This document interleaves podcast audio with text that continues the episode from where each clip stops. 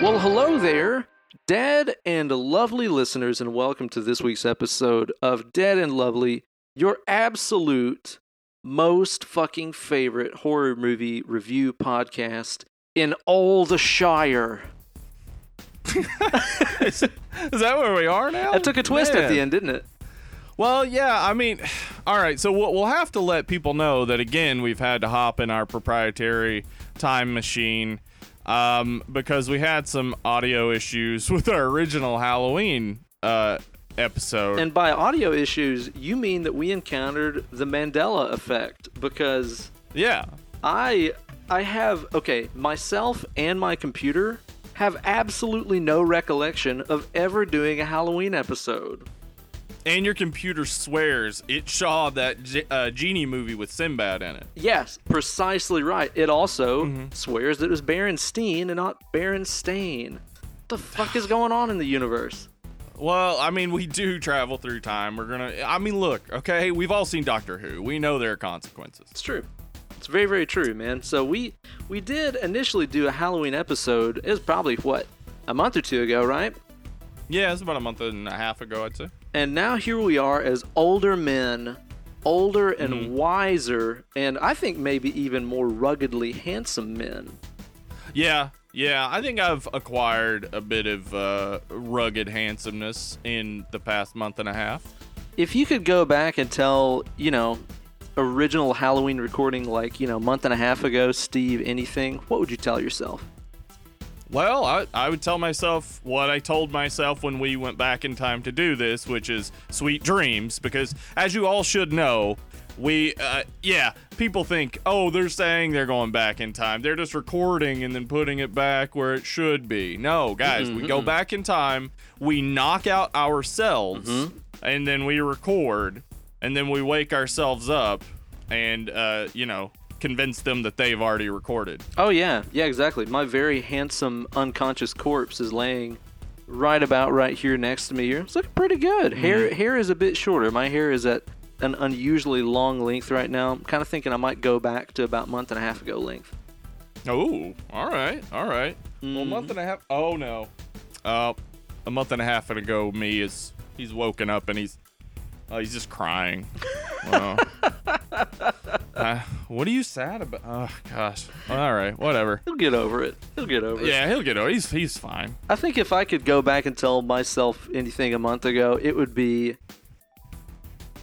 prepare prepare to be surprised by how much more you can hate Donald Trump. it's like you think Yeah. you've maxed out, you're not even Yeah. close, Buckaroo. Yeah, yeah. I think you know it's it's the the hope is that we all eventually become numb to it and just stop caring. That's what happened in Russia with Putin. Dude, and, and just to give some context, this is the day that Trump via Twitter announced that transgender Via Twitter. via fucking Twitter, how very presidential, um, as as Lincoln or JFK would have done, uh, Yeah. announced that transgender people are no longer welcome to serve in the military. So, in other words, you can even as as a trans person who is generally downtrodden upon in society anyway, Yeah. you can still say, you know what? I know that a lot of the people in this country don't like me, don't understand me, don't give me any sort of benefits or anything. Um, but I'm still proud enough of this country that I want to go fight and serve this country overseas and give up a normal life and so on. But because of your gender situation, your help is no longer needed, actually. So fuck you for like the millionth time. Yeah, I uh, I have always been of the mind that if somebody does want to go serve in the military, let them. Um, yes. I I I will not. I'm not going to. I It's mean, never interested I'm me. Not- Yeah. So like the people that do want to serve, let them serve. I don't give a shit. Well, what you feel about their, you know, uh, their sexuality, their gender, or whatever. Like, just give them a gun and teach them how to shoot it. Yeah, exactly. Can they do the job? That's all that I fucking care about, man. Just Yeah. sad to see. Dead and Lovely welcomes all. Welcomes all. No matter what your life scenario is, we don't give a fuck. That's absolutely true. I could not care less. I uh, absolutely do not have a problem with any. I don't. I don't understand.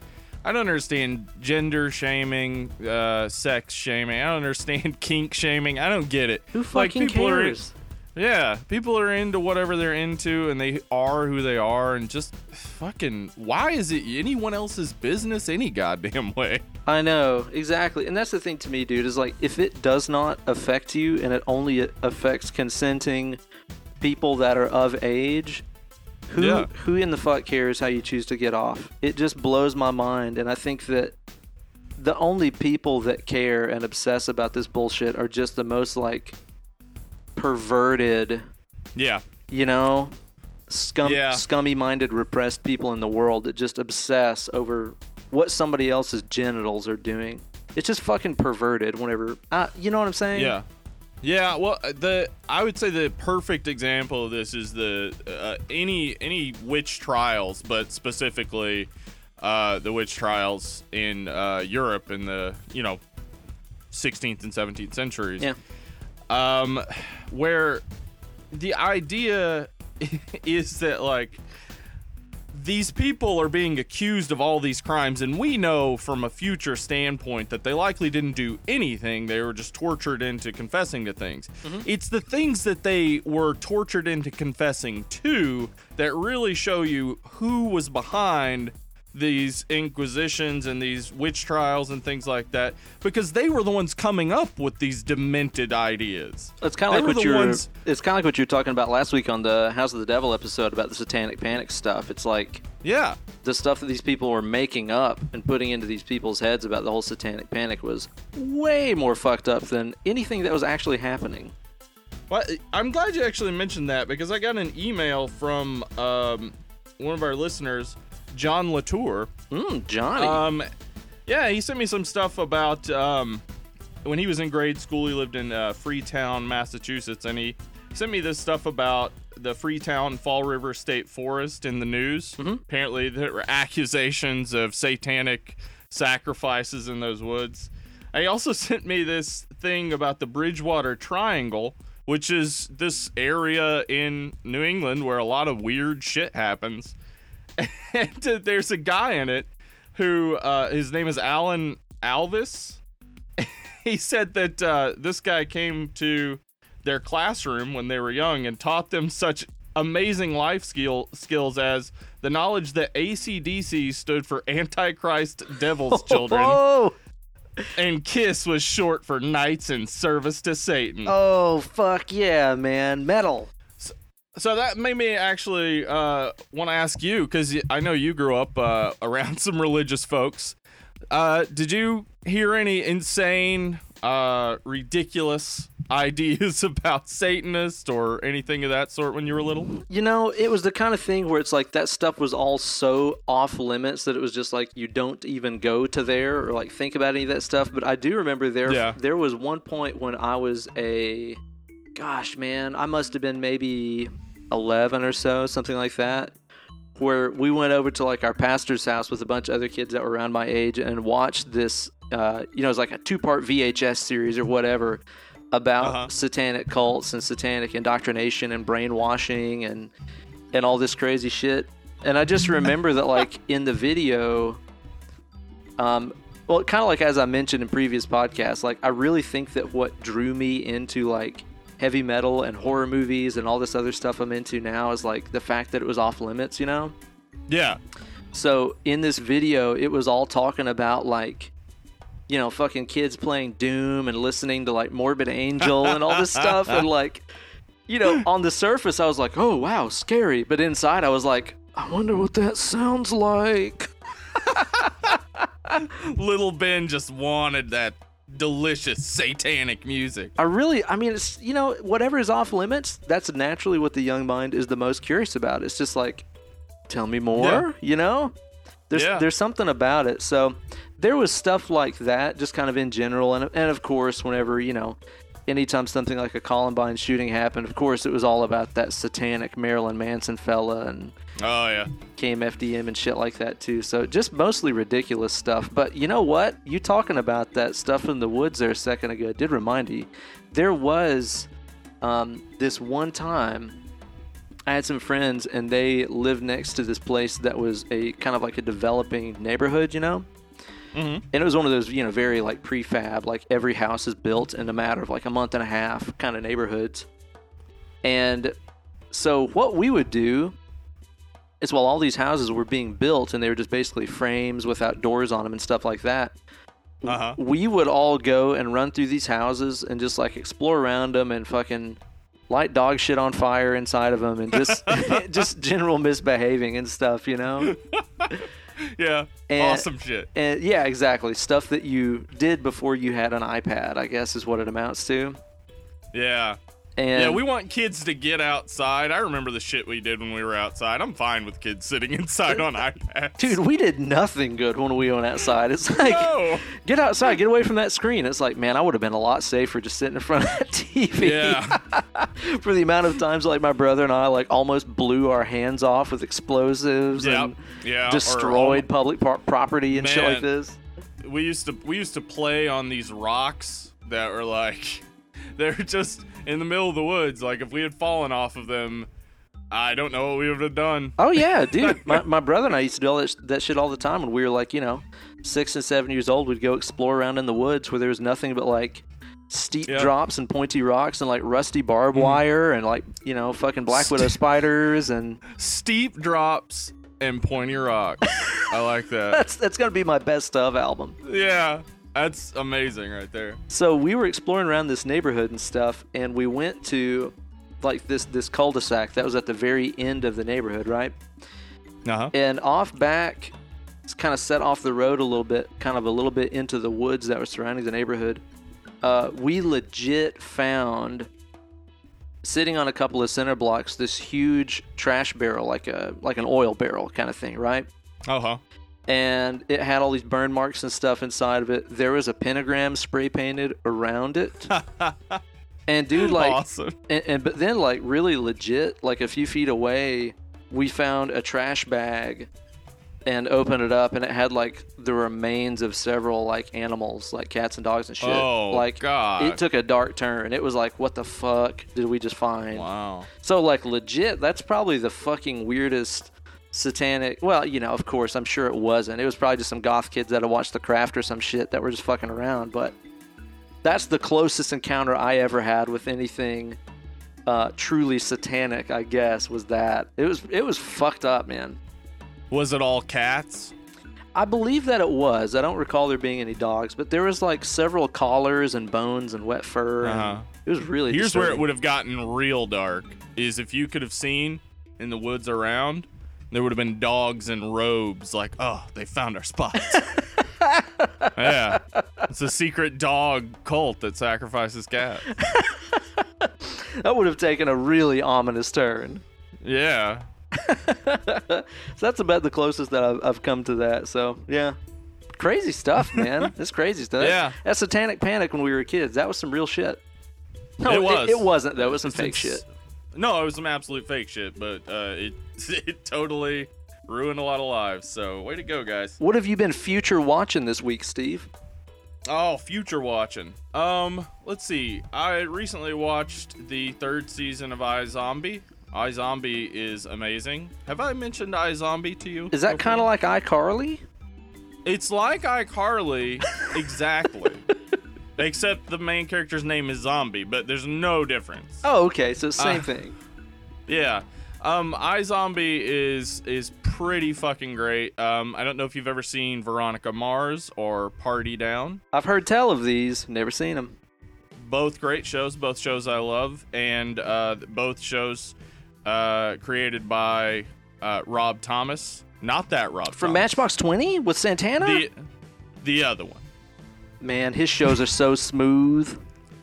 He's got the kind of loving that could be so smooth. Give me your heart. Make it real. Or else Or forget, let's about, it. it. yeah. Um.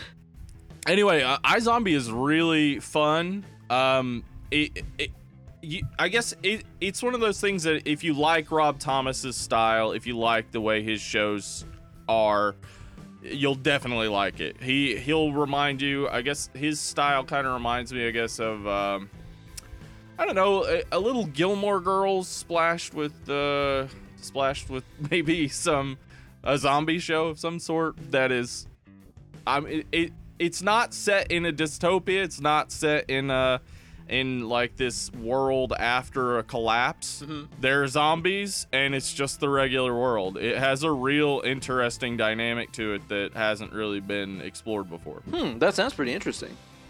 yeah. So uh, just finished season three, and it's it's great. I mean, the show the show can drag at times, and again, you have to like that style. It's a CW show. You have to kind of like that style of, of show to get into it, but I, I like it. Right on, man. That sounds pretty cool. Um, what have you been watching there, Ben? So, I just watched this evening a truly horrific film, Oh no, the likes of which I can barely describe to you. I am covered. Cars three? uh, dude, I am covered in goosebumps now, even just thinking about Oh no. what I have just witnessed on the screen. Um, Uh-huh. It's a movie called My Big Fat Greek Wedding 2. I got a lot of problems with this Oh, movie, Steve. man. I got a lot of problems with this movie. oh god, did you like the first one? I love the first movie, Steve. Me too. I'm a big fan of Nia Vardalos. I think she's adorable. I thought it was a, a fun movie, but yeah, I I can imagine. But go ahead, tell me about it. It's just it's just too horrific to speak of, Steve. It is it is truly it, it pales in the shadow of the original film and all of its successes and acclaims. It's just Yeah. a pale shadow of its former self, man. It is it's just terrible, Steve. It's just it's just fucking terrible. It just completely missed the mark in such a big bad way. It fucking sucks. It's really like somebody just watched a clip reel of like all the jokes of the original and just tried to make a movie just based on that, just desperately seeking to reclaim the glory of what made the original funny and missing Yeah. the point entirely. It's, it's it's fucking dog shit, Steve. I really hated it. Wow. Well, um, I just looked up the the box office, and it looks like it made a good bit of money. So maybe maybe we'll get a third one. I hope that the next one is my big fat Greek funeral. Fuck you. Oh man. Jeez, that's fucking savage, Ben. Dude, what if it took like a really dark turn and it was my big fat Greek abortion? Oh shit. yeah, I'd okay. I'd go to that. I want to find out what's going on there. Yeah. Who's getting the abortion? It's okay. Well, the Big Fat Greek Wedding 2 is mostly about Nia's uh, daughter. It's about her daughter who's like 17 years old in this movie. Uh huh. I'm thinking maybe for the third one, she goes off to college, gets knocked up. Oh, okay, okay, okay. But then, like the family, the family maybe they all band together, and there's the cra- Uh-huh. there's the crazy aunt who's like, "I have coat hanger. I also make some lamb." Stuff like that. Here's some Windex. Yeah, exactly. And then maybe like Hmm. the you remember the old the old noni, the old grandma from the first one, and all the black Uh-huh. and stuff. Yeah. I mean, maybe she gets decked out, kind of like the old crone in House of the Devil or something like that. There's a ritual. yeah. this is how we do in the old country, she'd say. So my, my big fat Greek abortion, uh, the the, it just takes a turn into horror, Yeah, exactly, exactly. But really like real. accepted horror. Like it's even more horrific because everybody's on board with it. yeah, Like exactly. we're not even being shown somebody who's like screaming and like, no, don't do that. Everybody's like, yes, this will be great. like you know the the the the grandpa is like you know Mhm. spraying spraying some Windex on her Uh-huh. belly and stuff like this. There's just a lot of opportunity for some fun in there, Steve. Yeah, I listen. it seems like a home run. Trademark Dead and Lovely podcast. Yeah. My All Big right. Fat Greek yeah. Wedding If, three. if I if I suddenly start seeing casting calls for my big fat Greek abortion, I'm gonna we're gonna make some money off that. Oh yeah, because this thing is is like stamped and dated. Uh, Uh-huh. You know, it's like this is really yeah, this is our claim to fame right here. You guys heard it first here, motherfuckers. but you know, past that, I've also been watching through. Uh, Kate and I've been watching through Seinfeld because I have never Awesome. watched all of Seinfeld, Really? and it's the Well, best show of ever. Well, you know, uh, I did watch Seinfeld while it was on. I still watch it in reruns whenever I get a shot. And I remember, and I guess you probably just didn't get this experience. Uh, we'd go to school and stand around the water cooler and talk about that most recent Seinfeld episode and that wackadoo Kramer. Oh, he's always getting up to something. He's a wackadoo. That he is, man. We watched the one tonight that was uh, the episode's called the contest, but it's the Master of Your Domain episode. yeah, it's a great one. Holy fuck! It was so funny, man. I was mm-hmm. I was dying laughing. Kramer comes in there and just like slams his money down on the table. And he's like, "I'm out." The scenes in there too with George, where he's in there visiting his mom at the hospital, and there's the lady behind the curtain getting the sponge bath, and he's like real turned on and stuff. God, it was so Oh. good. But you know, it's like at the same time, gosh, I mean, how ahead of its time was it to do like a sitcom where an episode is all about wanking it? You know, men and Yeah. women both. Yeah, it's awesome. It's great. I mean, the it revolutionized sitcoms. It's an amazing show. I I love it. Yeah, it's fucking great. So I've really, really, really been enjoying watching through those. Seasons three, season three was amazing. We're on season four now, and it's Okay, been so fucking you- fantastic. My one of my favorite episodes is the backwards episode. I don't know if you've ever seen it. Mm-mm. Okay, there's an Indian wedding involved. It's um, it's pretty fucking awesome. Damn, man. I've heard, I think it's late. I think it's later though. It's in the later seasons. so- Okay, that's the thing too. Is I've heard that like the show stays good all the way Oh, yeah. through. Yeah, it's great. That's fantastic. So I've been enjoying that. Also, also happened to rewatch for about the millionth time Uh huh. a little classic film Right. by one Jonald Carpenter Jonald. Yeah. by the title of Halloween. Hallows Even. Yes. Yes. You know what? I watched that recently too. Did you? I got an idea. Yeah. We should talk about it. Let maybe we do a little chatting about it, Steve, because I uh, I really really adore this movie, and I think that we could Yeah. have ourselves a pretty good talk about it. But you know what, Steve? Let's. What's up? What's going on? I'm just kind of thinking maybe before we get into this movie, which features one of the most iconic horror movie slasher villains of all time, one Michael Myers, maybe we do, I don't know, like a quiz or something. I just, I want to know, Steve, like what, you know, horror slasher we would be according to some questions from somebody that we don't know on the internet. Ben, I'd love to know that. Right before we get into it, I have to tell you I had a dream last night in which in which Leatherface, Jason, uh, Freddy, uh, Michael Myers, and uh, Chucky from Child's Play were all fighting it out. And uh, Freddy was it was totally winning. So in my brain, apparently, Freddy, the one to to worry about. You know, you really might be onto something there because it seems like he is kind of unkillable as he can always kind of exist Yeah. in the dream world, you know? Yeah, yeah. I it was a it was a great dream. It um it actually there were a lot of explosions and fires. Damn I was having this like action dream sequence where where slasher movie villains were just fighting it out. That sounds a pretty great badass. Were you like in the midst of it watching or were Yeah, you yeah. Uh-huh. I was I was constantly having to duck for cover and shit. It was pretty crazy.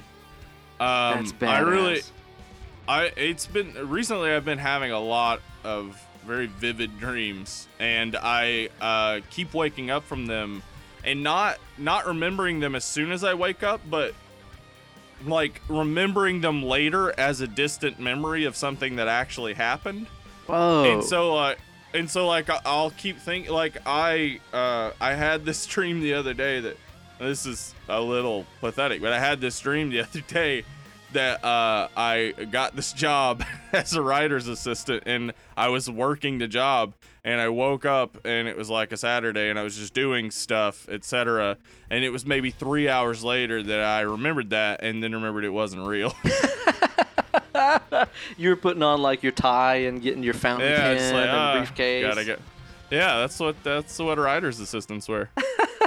That's what I thought. I mean, I don't know much about it, but I assume. So play buzz. Let's uh let's do this here quiz. We're doing a quiz here on playbuzz.com titled Which Movie, Which. Let let me try that again and see if I can read today, See, Fucking homeschool just doesn't work. Oh man. I bet you didn't ever stand around the water cooler talking about Seinfeld. I, I stood by the sink with my brother, and that's about it. That's pretty fucking shocking. Talking shot. about Jesus. Man, we talked about fucking Jesus and how young the earth is and just Yeah. silliness. It's only 5,000 years old. I say it's 200. I mean, dude, back then it was only 4,500. Oh shit. Yeah. It was Man. These Christians are getting laps. Well, the quiz that we're taking here is which horror movie slasher are you? It's a quiz on playbuzz.com by Eric Swartz. yeah, and the first question here, Ben, it says which personality trait fits you best? Uh shy, spontaneous, Mm.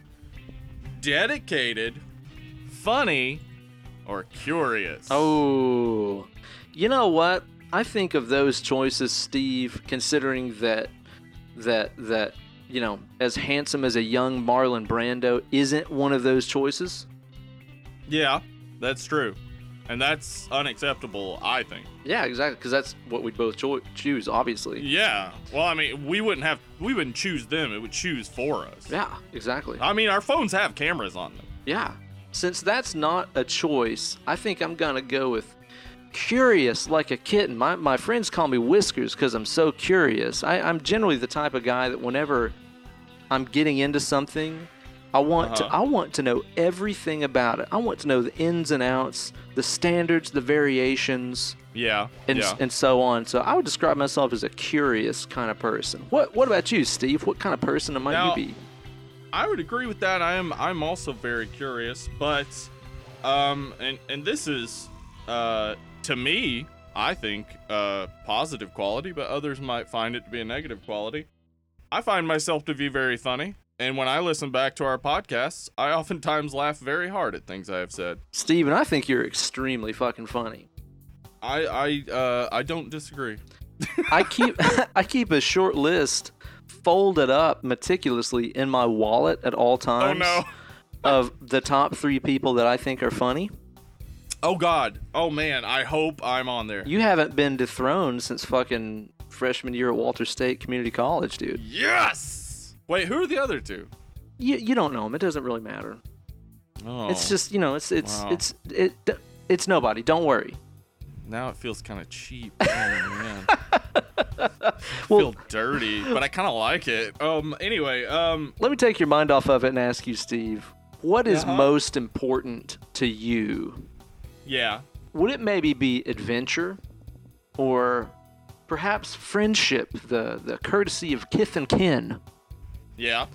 perhaps it's peace that matters most to you family as in people that might be a blood relative of some sort or maybe not depends Yeah. on your definition of family motherfucker Right. or love Gosh, this is a tough one. Uh. And and it's not it's not for the reasons you would think. Um. I I am not a great family member. Uh. Except to my wife. Um. I I uh, don't call my mom very often. Not really up to date on my family usually. Hmm. Um, I wouldn't say I'm the best friend in the world. The people I am friends with close, I'm a good friend to. But uh, you know, if, if I'm not very close to you, I probably won't come hang out with you on a Friday night. yeah yeah yeah Uh, so uh, I'm gonna say what's most important to me, to be honest, is is probably just peace. yeah I love I love I love quiet and peace and I and I love when everyone gets along and everyone's having a good time. you love when the kids stay off your goddamn yard and give you some peace and quiet you know, this is actually okay. I don't want to make this too long, but we live on the the first floor, um, uh, at the front of the building, and so our um our window goes out to what is a little like yard in front of our building, and there are always kids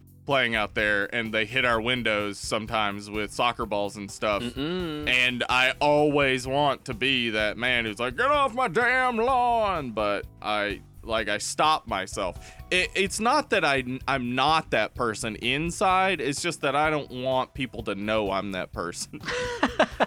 so I'm saying it on a podcast that gets hundreds of listens. Yeah, great call. Great call, man. anyway, so what is your favorite toy, Ben? Oh wait, I didn't answer what's most important to me. Oh, Steve. shit! Yeah, what's most important God to you? damn, you're right. Friendship is not the most important yeah, to you. I don't care about people, not at all. Well, even though you don't want to know, our listeners might be interested to know. Steven, I I personally think friendship is the most important thing. yeah, Even if you Yeah. don't. I, listen, I, I think it is very important. I just, uh, you know, it's one of those things where if I say it's the most important and I also feel like I fail at it, then I would feel like I'm a failure. So, Steven, you don't fail me, bro. Don't say that to me, man. You're gonna make me cry. You know, uh, quick fun fact about uh, about Hollywood Steve Spratling. Yeah. I cry at the drop of a hat. Yeah? and uh, oh yeah, all the time. Cry about uh, anything, not not like a oh I'm a whiny person type of cry, but like if I'm watching a movie and there's like a music swell, oh I'm gonna cry. It's on. Um, if I'm watching Doctor Who and it's the third act, I'm crying. If if you're watching a guitar lesson video and the handsome guy on the screen says you suck at guitar, Yeah. you're crying. Yeah, I'm crying. I'm crying. I uh, I'll be honest with you. I, I don't know if anybody heard it, but in our episode of The Witch, I actually teared up at one point. Oh shit! I didn't notice that. no, no, I don't know if anybody would. Uh, uh, my voice caught a little bit, and I heard it on the the re-listen, and I was like, you know what? I don't think anybody will know what that is, but even if they do, I don't care. Was it that part where you were like, "Our sweet Satan is just the Yeah. best to us"? Hail Yeah, Satan! well, listen. All right, okay. So you love Jesus, you get to cry, and I love Satan, I don't get to cry. Come on. come on. Come off it. Let's sing some Satan hymns. Uh, oh, hail Satan, Beelzebub. Oh, I was assuming Devil went down to Georgia, but all right. I don't know. He gets defeated in that song. I don't know how positive that is. Oh shit! Yeah, that's a Christian. That's a Christian song. so Ben, what is your favorite toy? okay. Uh, is is it puzzles? no. Is it is it them Cabbage Patch Kids? Fuck no. Is it a Rubik's cube? Isn't that a puzzle? I mean, it's kind Um, of a puzzle more than a toy. Yeah. Is it an easy bake oven, Mm. or is it Legos? Of those choices right there, Steve, I'm gonna Yeah, tell you. I think we're gonna we're probably gonna pick the same thing. Go ahead. Oh, dude, Legos all day. Yeah, Legos. I don't like what. What is this question even? I call Legos live action Minecraft. Yeah, yeah, yeah. So it's like when you can't be playing actual Minecraft, like you know, real like real stuff Minecraft. You're like, oh, I guess I'll put these blocks together. Yeah, exactly. I call Minecraft 2D Legos. Oh, Also, so- okay. I also call it anti Legos. Oh, is that when you're in the Nether? You call it that, or Mm-hmm. That's correct. all right, all right, okay. I do enjoy Lego. We also, and, and this is one of those things that I think we probably got, you know, for like a dollar at a yard sale or something like that, since we were poor white trash as children. Yeah. Oh, I me too. I understand. Dude, we played a lot with Construx. Did you ever have a construct? Um, Construx. God, tell me what they were like, and I'll tell you if we played with them. Basically, it was varying um, long pieces of plastic. There were some of them that were very short, and some of them that were very long, and you could Uh-huh. connect them together with sort of hubs that have. It was like a little cube, Yeah. you know. Yeah. Okay. Um, my brother had those. My uh, I have a li- little weird background. My brother is my half brother. He's four years older than me, and he was actually raised by my grandparents. Is he top half or bottom half? Bottom half. Bottom half is the same as me. His top half is different. Oh, okay. Gotcha. Gotcha. Yeah. werewolf Um, on and- top. Yeah, he's a yeah. My mother had sex with a werewolf Mm-hmm. as a young lady, and then it didn't work out. I don't know why. We all have our experimental phases. I'm not here to judge. Yeah. As we said at the front of the show, and you know, she let uh, she let my grandparents raise them because, of course, they're they're also werewolves. yeah, makes my sense. mom hadn't been bitten yet. She's a werewolf now. Ah, okay. Trans werewolf. trans werewolf yeah Uh, so anyway uh, my my my uh, older brother he had toys that i didn't have unless i went over to my grandparents house. Yeah. and then my cousins had legos and lincoln logs and things like that.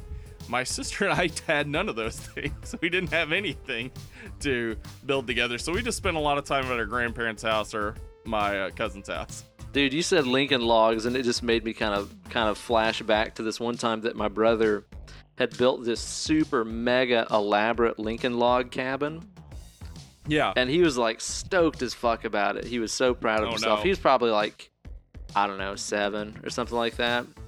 uh-huh My grandmother, who was basically like Ozzy Osbourne as a female, just like the biggest fucking pillhead of all time. sounds great She yeah. uh, just a real gem of a human being.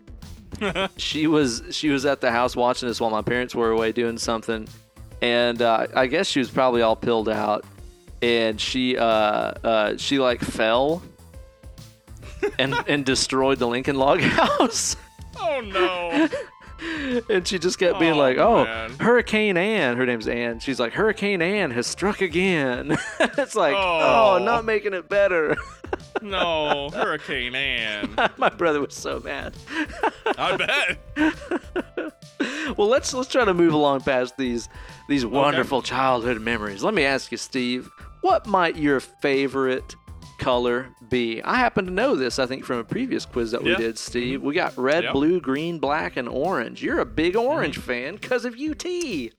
No, I am an orange fan because it is a great color. It's a legitimate color, people, not just a football Yeah. team. I um yeah, I struggled with that growing up a lot because orange has always been my favorite color and I um I never really I've never I'm not a fan. Like I, I love college football, I have said before Yeah. in this podcast. Love it. Uh, I watch it religiously, but I, I'm not a fan of any one team, and I actually always just took sort of offense to the idea that I ch- I liked orange because of UT, because it was like, no, I, I just like orange. Like the two things can be separate. Um, but then I eventually just sort of embraced it and didn't uh, didn't really care in the least bit. I painted my room orange. I had these super sweet uh, day glow orange uh, sunglasses I used to wear all the time. Mm, Big fan of orange. you go, you go, girl. What about you, Ben? I'm a greensman. I've always liked the color green. That's my jam. Yeah. You got a you got a pretty sweet green guitar I've seen before. Uh, you know what? I've been known to play a green guitar. I'm super excited because, as some of you listeners know, I have a I have a signature guitar pick line with the company BHL BHL Picks, which is a wonderful one man operation making boutique handmade picks that are extremely fine. Uh, I have a signature pick called the Wizard, and we actually just recently came out with a lower priced, budget friendly, affordable line of the Wizard called the Acolyte. And I'm super excited about it. Oh, dude, I'm so stoked about it because it comes in transparent neon green, my favorite. So be sure to. Oh, that's fucking awesome. yeah, it's the raddest. So yeah, green all day. Yeah. Green's great. Um, Ben, what is your favorite food? Is it? Gosh, what is? It's a weird assortment. Yeah. Is it hot dogs, No, pizza, salad, pumpkin pie, or sushi? the pie really throws me off. Like it's Yeah, dessert, that's- it's dessert. Yeah. Also, you couldn't have thrown a burger there, or Yeah. like Yeah, it, just some option. Anyway, given those choices, man, for me it's all between a pizza and a sushi sandwich. Um, yeah. I'll tell you what though. I don't know if there's really ever a time that I'm not in the mood for a pizza pie. I love me, I love me a good old slice, a good old thin, floppy New York slice. That's Uh-huh. that's always gonna do it for me. I I adore a sushi sandwich, but every now and then I'm not in a sushi mood. It's rare I'm not in Yeah. that pizza mood. What about you? Yeah. Well, I would also say pizza, but so as to not definitely get the same result, I'm gonna go with sushi, as that would be my number two. Yeah. All right. So our next question that we have here on our quiz is, which music do you like best? Now, Steve, I got, I got, Uh-huh. I got to ask you. Oh no. Do you, Uh huh. do you like best a rap, Yeah. a country, Uh huh. a rock and roll? Those are two choices. Yeah. yeah. You can you can get two for one there. It's a You twofer. get both rock and roll. It's hard to beat. You got a heavy metal and a folk. So of those choices, where you at? Oh man, I'm not good at picking favorites. Um, but I would say I listen to, to hip hop, rap most often, so I'm gonna say rap. You a gangster. You over there. You're a fucking blood over there on the West Coast. Well, that's how we do. It's West Side. I mean, what are you gonna do? I'll tell you, Steve, I'm kind of torn as far as the choices here because, okay, you know, a, a lot of people know me as a as a hard rock, heavy metal kind of guy. Yeah. The God's honest truth is is that I really strongly dislike most heavy metal. Yeah, well, I mean, there's it, there's a glut. There's a lot out there, and there's a lot to hate. Yeah, a lot of it really, really sucks. But it's like hmm the heavy. But the good stuff is so good. Yeah, exactly. Like the bands that um the bands that are in metal that I like the most, like Meshuggah and Mastodon and Torche and stuff like that. It's like Uh huh. I love those more than pretty much anything. Mm-hmm. But 98% of metal sucks and I hate it. Um I would actually probably have to say just based on numbers alone, I'm going to have to answer this with a rock and roll because Okay. I mean, really, some of the most important music to me ever is like early Van Halen and Led Zeppelin and yeah. Green Day and Weezer and all this other stuff that would fall into the greater rock and roll category. So yeah, I'm a I'm a rocker. I'm a roller. I grew up uh, listening to 103.5 5 WIMZ. WIMZ. Yeah, in Knoxville. It's a classic rock station. And my mom was, uh, she kept up on rock. She used to go to concerts a lot as a younger woman. She also took my brother to a Guns N' Roses concert Oh shit. uh, when I was a young man. Um, and she she always was uh, a okay with me going to concerts and stuff, even as a, a younger person. Uh, so I I attribute almost all of my musical education in that early day to to classic rock and and you know then hair metal and stuff like that. But then of course I also grew up in the days of MTV and uh, you know I remember uh, liking hip hop the most then, and and still liking hip hop the most now. So Strong call. What's our What's our next one that we got on there, Steven? Which TV show do you like best? These are some interesting options. Hmm. Uh, uh, they're almost all TGIF. So Look we got out. Sabrina, Sabrina the Teenage Witch. Mm-hmm. With Clarissa. Uh huh. We got Family Matters. Did I do that? Ugh. right. Uh huh. Stefan Urkel. Oh, Remember oh him? my god, dude. Yes. We have Friends. Um, Home Improvement. Yeah. Coke, cocaine. Cocaine. I was a coke dealer in Michigan, and then I became a comedian. Do you think that he was like a big influence on DMX? God, I hope so. I would love it if DMX was to do like an interview with Charlie Rose, which I'm sure is in the works. And Charlie Rose to be like, you know, what was one of your main influences? And him to be like, Tim Allen. and then the interviewer's like, "Where? Okay, so you got the woofing thing from Tim Allen. Uh, X, where did you get the idea about having blood on your dick because you fucked a corpse?" Tim Allen. you heard it here, folks. You heard it here. I didn't say it was DMX. That was DMX was in here just now, and he said that. Direct quote. Uh huh. Dude. Our last option is uh, Boy Meets World. All right, dude. Of those options right there, it's easy because Friends. Listen, Mm-hmm. there's no such thing as the best show of all time, but it is Friends. Mm, I am such a such a lame ass corny motherfucker. mm-hmm. Um, Yeah. I actually inscribed inscribed in my wife and I's wedding bands. Oh, okay. Buckle up. Chenandler Lebong, was that it? Chenandler Bong. We Uh-huh. have "I'll Be There for You" inscribed in our wedding bands, dude. That's awesome. because right. Friends is the best. I that's one of those things my wife and I have so many great memories of and stuff. Friends will Mm-hmm. always be the easy answer for me. So yeah, fucking Friends. Where you at on that spectrum? Well, I think of the five shows here, Friends is the best, but um, the one that I would say had the most effect on me as a young man was uh, Boy Meets World, because uh, I had me a big old crush on Topanga. Dude, and I'll tell you what that that had a huge effect on my uh, on my bowl cut styling. Oh yeah, yeah, right, yeah, because they there were a number of bowl cuts in that show. You damn right. Not only Ryder Strong, but Homeboy's you know big brother. Sick Yeah, his older cuts. brother. Uh-huh. Sick bowls, just all over that show. They were smoking bowls. What if we started a website, or maybe an Inst- Smoking bowls. Yeah. What if we? What if we Just started? great bowl cuts, Dude, it's just an Instagram feed. Yeah, yeah. No, that's great. That's just the sweetest bowl Hold cuts. on. Let me. Uh, See if that's taken.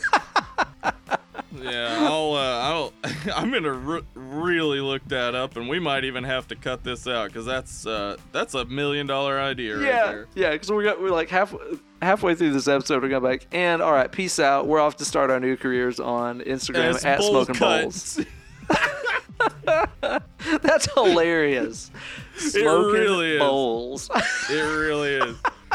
and I know where I know where I'll get most of the pictures, and that is from. Have you ever watched Forensic Files? no, A lot of bowl cuts. shit. A I love. lot of bowl cuts on a lot of ladies. I love it absolutely already, man. Dude, this this podcast right here is fucking gold. You've got my big fat Greek abortion. You've got fucking smoking bowls. Yeah, we're our listen. We're we're ruling this without even talking about Halloween yet. It's solid gold, dude. Solid fucking podcast gold. Well, Steve, let me ask you. We're nearing the end of this quiz here, and this is a this is a pretty important question. Yeah, Which is your favorite movie genre? yeah. Are we- This is a good one. Are we talking thriller? It's just a thriller. Are we talking she blinded me with science fiction? She blinded me with science fiction. I was really hoping that I could do songs for all these, but I'm like, documentary. I'm like, I don't really have anything for that. Maybe like documentary of a madman by Ozzy. I don't know. It's close. Yeah, right. It's pretty close. Yeah. We got some of that horror business from the Misfits, and we Uh-huh. also have comedy for a laugh. Now, wh- of those genres, what's your favorite? Ah, man. I mean, this is. Uh, it, I'm. I'm. We're not doing a horror podcast for no reason. Horror's my favorite genre. Yeah, duh. Same here. So there we go. Easy. All right. Where are we at? What's going on here? What? All right. Playbuzz took a second to load. Uh oh. All right. Here we go. So finally, we're going to find something out with this major question. Oh, wait. No, we have two questions to go. These okay. two major questions. With these two major questions. What is your favorite school subject? I'm not in Um, school. Eh, Wow. Uh, yeah. I mean, Ah. I would be. I- Honestly, if I could go to school for the rest of my life, I would. Yeah. It's the greatest thing in the world. Learning is amazing. Kids stay in school unless, you know, uh, you want to go into the entertainment industry or the arts or, you know, a job that you could get without a college degree or anything you could do with just like a technical. cer- You know what? Don't go to college. Yeah, maybe just don't join the military unless you you don't neatly fit into one of two boxes. Then I guess fuck yourself. Listen, guys, I, I used to I used to teach at colleges. I'll tell you this: uh, your professors too damn busy to care about you. Yeah. yep. All right. So my favorite. What is your favorite school subject? Uh, cooking. Don't remember that school subject. Uh, yeah. Science. Blinded me with it. Now, sci- science being the stuff about the Earth being about about I don't know about Uh-huh. two weeks old, right? Yeah, and and God uh, made uh, a bunch of animals, and then he he killed off all of the dinosaur-looking ones, and then saved two of every animal on a boat that couldn't possibly hold two of every animal. Yeah, that's science. That was science for me anyway. It's pretty good science. Uh, maths, as the British say, Maths. because they they they want to shorten it, but then they want to toss that s back on the end. uh, history, and of course art.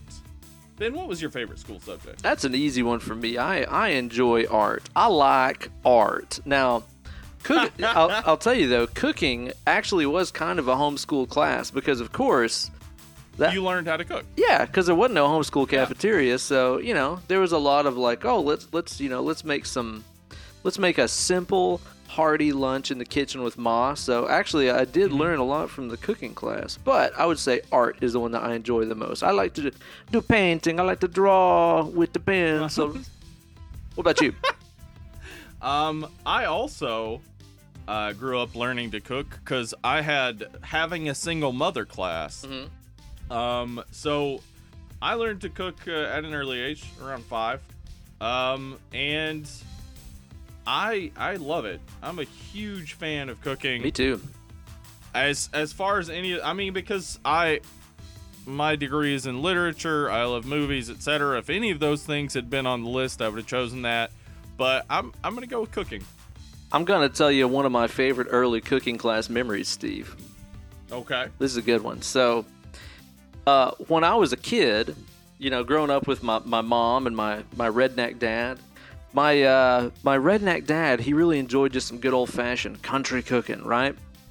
Okay. Which I have mostly no palate for. He he loved stuff like just some fucking soup, beans, and cornbread. Like fucking country is a chicken coop shit, right? Yeah. I uh, I hated that. Absolutely hated it. Um, I do like a cornbread, but soup beans, I just always fucking hated that stuff. So he would ask Okay. he would ask mom to make beans, and it's like for y'all that don't know, you have to like simmer them on low for a really long time and that sort of thing. Yeah. And your house smells like farts. Oh, dude, it's just the fucking worst. And then it it just it doesn't get any better. I'll put it that way. So all the time, anytime mom was doing that because that's what dad requested, I would uh I would sneak over to the stove and crank that some bitch up to high and let him fucking burn. and my mom would apparently get in like huge amounts of trouble Uh-huh. and we'd order pizza. Well, all right. And I didn't tell my mom about this until I was probably like 20. Okay. And she was like, What? This was well after they divorced and stuff. And she was like, Seriously, you did that? And she's like, You don't know how many times I got chewed out for that shit. And it's like, we were poor as fuck growing up. We couldn't afford to eat out all the time. But I was like, yeah. I don't know, pizza can't be that much. Let's just burn these beans. I don't want them. Fucking asshole kid, dude. Terrible. Yeah. I also grew up eating. My my grandfather likes a bunch of country shit. Yeah. And, uh, I don't know what it is because like living out here in Los Angeles, I eat more fresh food. I eat more food that's like been canned locally and stuff like that. Mm. And growing up, I was taught that that is country. Sure. But nowadays, people who live in the country, everything they eat is from the supermarket. It's all from the store. Like, uh, their cornbread oftentimes is not made from scratch. Yeah. I, I know my my grandmother for my grandfather was just pouring cans into pots and warming them a lot of times, and, and he loved that shit. So bad. I hated it. Ugh. I hated it. That's why I learned to cook. That's one of the reasons because it was just like I know there's better food out there. That's the kind of shit that like makes you think vegetables are fucking awful when you're a kid is because you've had green beans that are the color of like color of like a Vietnam army jacket. Yeah. It's not. It's not until you have like some nice fresh green beans that have maybe been I don't know roasted a little or something, steamed. and you know, yeah, steamed a little bit of maybe like uh, garlic, maybe some uh, some lemon peel or something oh to dude. sort of yeah, my set them off. my jam is like every at least once every week we always do a steamed green bean with just some butter and sea salt and uh, about a half a Oh, yeah. lemon, half a fresh Yeah. squeezed lemon juice on there. So good. so good, yeah, Me so hungry. yeah. totally getting hungry now. Well, let me ask you, Steve, for our last question here, we got we got a doozy. This is gonna this is gonna be the last thing that's gonna reveal to us which slasher we are. Now, this is really important, Steve. Are you ready? Yep, this will be super important. I'm positive of it. I want to know which season you might prefer. We got four choices. They left off my favorite one, so you just got to choose one of these. Okay. You got to choose summer. Okay. You got to choose winter. right. You could choose autumn, Mm. and we've also got a spring. Where you at? Um. Well, when I used to live in the South, I would have said it was it was either uh, summer or or autumn. But uh, here in in Los Angeles, spring is my favorite season for sure. Nice. Well played. Well, I'll tell you what, Steve. Have you ever heard a song, maybe from like an early 90s sort of hip hop girl group that goes, He's a summertime man. He's a summertime man. He's a summertime man. You know that one? Yeah. Yeah. I think I've heard it a couple times. That's about me. I'm a summertime man. He's a summertime man. Yeah, summer in the South is amazing. Yeah. I really love it. Summer in um in Los Angeles is just it's a slog. It's hard. It gets too hot. It stays too hot. It's you, you go out during the day and there's just no clouds ever. It's always just the sun beating down on you. It's real relentless, I would say. Sounds rough, man. It, it you know, it's calculating my results and it's giving me a Disney commercial. Is that what you're getting? No, I I actually got results. Oh, I just got mine pulled up. Who are you, Steve? Well, I am Jason Voorhees. I enjoy nature and the outdoors and have a love for the arts. Some may consider me strong silent type. I wish for peace. that's Jason Voorhees. He's always hey, that's a thing that they Oh, talk yeah. about a lot in the movie is all he wants is peace. Yeah, that's why he's killing all these folks. I wish for peace, but when someone trespasses on my territory, I may just have to kill them in the most creative and original way possible. Well, Steve, that is word for word the same result that I got. Look at us. Jesus Christ, we're the same person, Ben. We're the we're the Doublemint Voorhees. and I'll tell you this: I've, I, I don't know where these emails are coming from. Could be ladies, could be men, but they're all saying, "I want to hit it like I wanted to hit them Doublemint twins." you know what though? It's funny that we mentioned that because do you remember in fuck which one is it? Is it Friday the Thirteenth Part Five that has the skinny dipping scene with the twins and stuff in it? yeah, that's five or six. I don't remember. Those are legit the Doublemint twins. Yeah, I know. Yeah, I remember. I watched the the uh, documentary a few months ago, and I was like, "Oh shit, really?" Badass. Well, look at us, Steve. Look at us, man. We are just totally adorable. I, I don't think we've exposed anything about Playbuzz's uh, quiz being, I don't know, disingenuous, perhaps. Considering we answered like all those questions except for, I think Two. horror. Yeah, we, we both answered horror, and then what was the other one? you know what? Maybe it was just one. I think it was. damn it, man. Well, that was apparently Yeah. the one that really made the fucking damn difference. So, thanks for nothing, jackasses. Eric Swartz, fucking suck me. oh, hold on. I just got I just got an email. This is from Eric Swartz.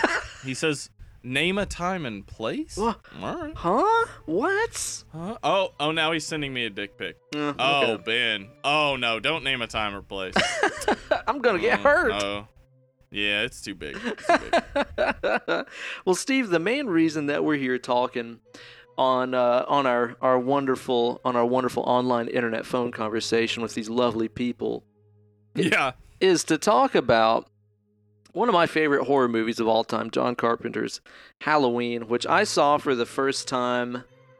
Gosh, it's probably been at least 10 or so years, but it's not one of those ones that I grew up with, being a late in life bloomer to the horror genre. So I didn't grow up watching this one, but it was one of those ones that was always kind of like looming in the dark corners of Video West, where, you know, the box looks super rad and stuff. But I was never, of course, allowed to watch it as a kid. So whenever I finally watched it, you know, I had seen some of the other classic horror flicks by that point and was just kind of generally like, oh, you know, whatever, these are fine. But Halloween really connected with me right away, and I just really, really, really enjoyed it for a multitude of reasons that we'll talk about. When was the first time that you watched this flick, Steve? Uh, I saw. it, I think, I think I was maybe nine or ten, and it was on USA Up All Night. Oh, Um, yeah, I I remember. You know, if you watch this movie and think about what you would have to edit out to show it on TV, there's actually not much. no, huh? That's a really Yeah. interesting thing about it is like really the kill that we have at the very first of the movie where Michael kills his sister. And Yeah. and then I think that there's I want to say there's one other kill where we see actual blood on screen. Otherwise it's like there is no blood on screen at all. It's kind of like Texas Chainsaw where you, there's not really a lot of on-screen gore but you remember it as being very brutal. Well, yeah, I mean, you see somebody hung on a meat hook while they're still alive, it's it's gonna stick with you. Yeah, definitely so. But this one is like it's not really all that brutal. So you watched it edited on USA. Yeah. Um and I I saw I think all of the others except for 3 either um by renting or seeing them on HBO or USA or something like that. I uh part 4 and 5 I had a huge crush on Danielle Harris who um at the time was older than me, so I'm not creepy. Look Uh, at you.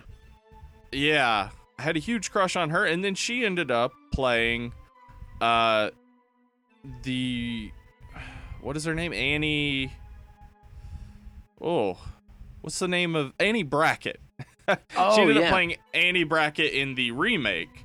oh yeah, um, she and is I- super cute. She's a super cutie, yeah. And I also had a crush on Annie Brackett, uh, the original from Halloween. Uh, I don't know what it was. Maybe they just chose cute girls to play Annie Brackett, or maybe I identified with the character. I don't know. I think that you, similar to me, am just a real sucker for a, peti- a petite brunette that doesn't mind Porky Pigging it every now and then, just wearing a shirt and no bottoms. Yes! I'm glad you brought it up. I think you called it Winnie the Poohing it last time Yeah. that we record, because I know next week I mention it. oh yeah, that's Um, right. It comes back up again. Yeah, she was she was straight poo bearing it, getting stuck in that uh, getting stuck in that winder. Yeah, just wearing a shirt and no pants. Yeah. It's a good look. That's uh, that it is. It's a it was a real revolution for me about a month and a half ago when you first said it because I was like, oh no, turns out I'm super into that. Um, Porky Piggin. su- super into Porky Piggin. So Your search history is all like Porky Piggin, GIF, Yeah. stuff like that. yeah, I, it's real hard to find that porn. It's very specific. Sh- shirt on, no pants, knee highs. I don't know. Like, Whatever works for you, man. Whatever works for you. so Halloween is is a great fucking movie. I mean, uh, we're dealing with John Carpenter. This is our second John Carpenter movie. Uh, as I said when we did In the Mouth of Madness, John Carpenter is my favorite horror director. So many hits, man. He's one of those guys that really did just consistently deliver probably the most quality movies. If you look at like a Wes Craven, it's like, yeah, of course, amazing stuff, but some real pieces of shit too. Yeah, yeah, he did some real some real not great shit. And not to say that everything Carpenter ever did was like a 10 out of 10, but probably statistically the most good ones of about anybody. Yeah, and I even uh recently I cuz I haven't watched some of his last few movies after In the Mouth of Madness. I've seen Vi- The Village of the Damned remake and Escape from LA, but I hadn't seen Vampires. I still haven't seen Ghosts of Mars. I I finally watched Vampires and it's awesome. I want to watch that. it. I haven't seen it. Yeah, I, I really loved it. Um so I'm going to give Ghost of Mars a chance soon. I've heard it's not good. Yeah, I've heard the same. So I'm not excited about it. Vampires I put off for a while, thinking, you know, because it got bad reviews and things, but they were just wrong. I mean, you can be wrong. Critics can be wrong. I mean, Mouth of Madness didn't exactly knock the critics over either, and that's just that's one of my all-time fucking jams. Mouth of Madness is the Yeah. best, dude. Yeah. So Carpenter, this was his what third movie, I guess. I think third because he had Precinct 13 and Dark Star before it. Neither of which I've seen. Okay, well, Dark Star is real weird uh, space movie. Really like it. It's a comedy as much as it is like really interesting sci-fi. Assault on Precinct 13 is is great. So I've heard. Once you see it, yeah, once you see it, you'll just understand like a lot of action movies that have come along since then Mm. that that really sort of fit that mold. I've heard that. Uh, did you ever see the Raid, that Indonesian flick? Yes, it's like that. Yep. Okay, I had Yeah. heard that the Raid was kind of like Assault on Precinct 13, Yeah. but like you know dialed up to fucking 11. Yeah, have you seen Dredd, the Judge Dredd remake with Karl Urban? No, and, I, uh, I haven't, but I heard it was pretty badass. It's it's awesome. I really liked it. Um, it also has that same sort of element. It uh, like a lot of it is it's kind of like if you were playing a video game on like a zombies level, like where you're just sort of holding off zombies in this small area. It, it really plays like that. The movie is just them holding off these gangs of thugs trying to to get revenge on them. Brad. It's it's pretty cool. So yeah, this is his third movie. Uh, his his first two movies had small budgets. This one actually has a small budget too. It was a three hundred thousand dollar budget, which you know tr- translates today into a, a a very mediocre, probably million million and a half. The cool thing is, is it was all kind of started by him and producer with the mys- the mysteriously named producer Moustapha Akkad Mhm. having a Yeah. conversation, being like, Carpenter was like, I really want to make like a low budget, you know, horror flick for like three hundred thousand dollars, and Mustafa was like, that's not possible to do it on that kind of budget, and Carpenter said basically, if you give me complete creative control, if you just completely put this in my hands and don't outsource the fuck out of everything, I can do it. And he did it. And I mean, of course, we see so much stuff like him taking care of the soundtrack and all kinds Yeah. of other things just to keep the budget down and also having the absolute final say on the final cut of the movie, which is something that a lot of directors are not afforded by their studios.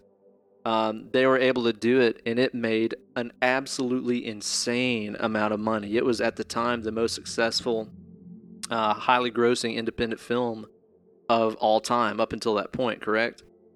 Yeah, yeah, and I mean, it ended up making seventy million in the box God office. God damn! So, off three hundred thousand dollars. uh, adjusted for inflation, that's two hundred and fifty-five million. Like, Holy cow! So the the the return on this, it, it made Carpenter's career like it made it so that he could do he could get a lot of control after that. I mean, he does the music in almost all of his movies, Mm-hmm. uh, which uh, would would cause a lot of production companies today to be a little worried. You don't want to give too much control to one person because they can entirely r- ruin a movie, even a good uh, property. So But man, that with Carpenter, that's never a worry because his his Never soundtracks are the shit, dude. I don't care if it's this movie or uh, Mouth of Madness or any of those other ones. His soundtrack work is always top notch. It's I, great. I imagine he's one of those cats, and the thing is too is it makes sense because there's there's musicians that are this way too. There's some musicians that only hear their part when they're writing something. Like I've met dozens of guitar players that you know they'll write riffs or whatever, but they won't know what the drums should be doing. They won't know what they'll not have an idea about what the bass player should be doing or whatever. But then you meet other musicians who, you know, whenever they write this chord progression, they also have a groove in mind. They also have a vocal melody in line or whatever. Um, they Uh-huh. they hear the big picture, and I imagine that Carpenter is one of those guys that when he's thinking about a movie, he can see the big picture too and know exactly what it should look like and what it should sound like and how it should be edited and and and so on. And even hearing him talk about um, movies and stuff too.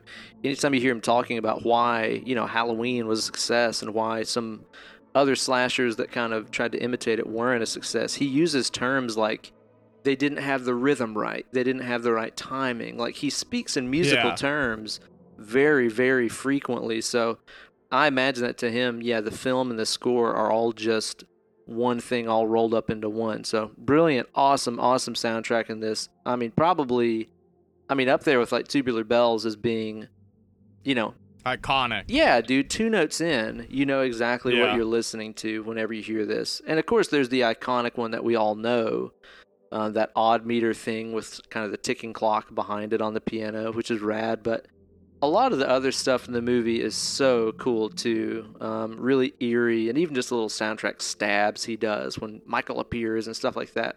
I couldn't I couldn't imagine anything else working better for this.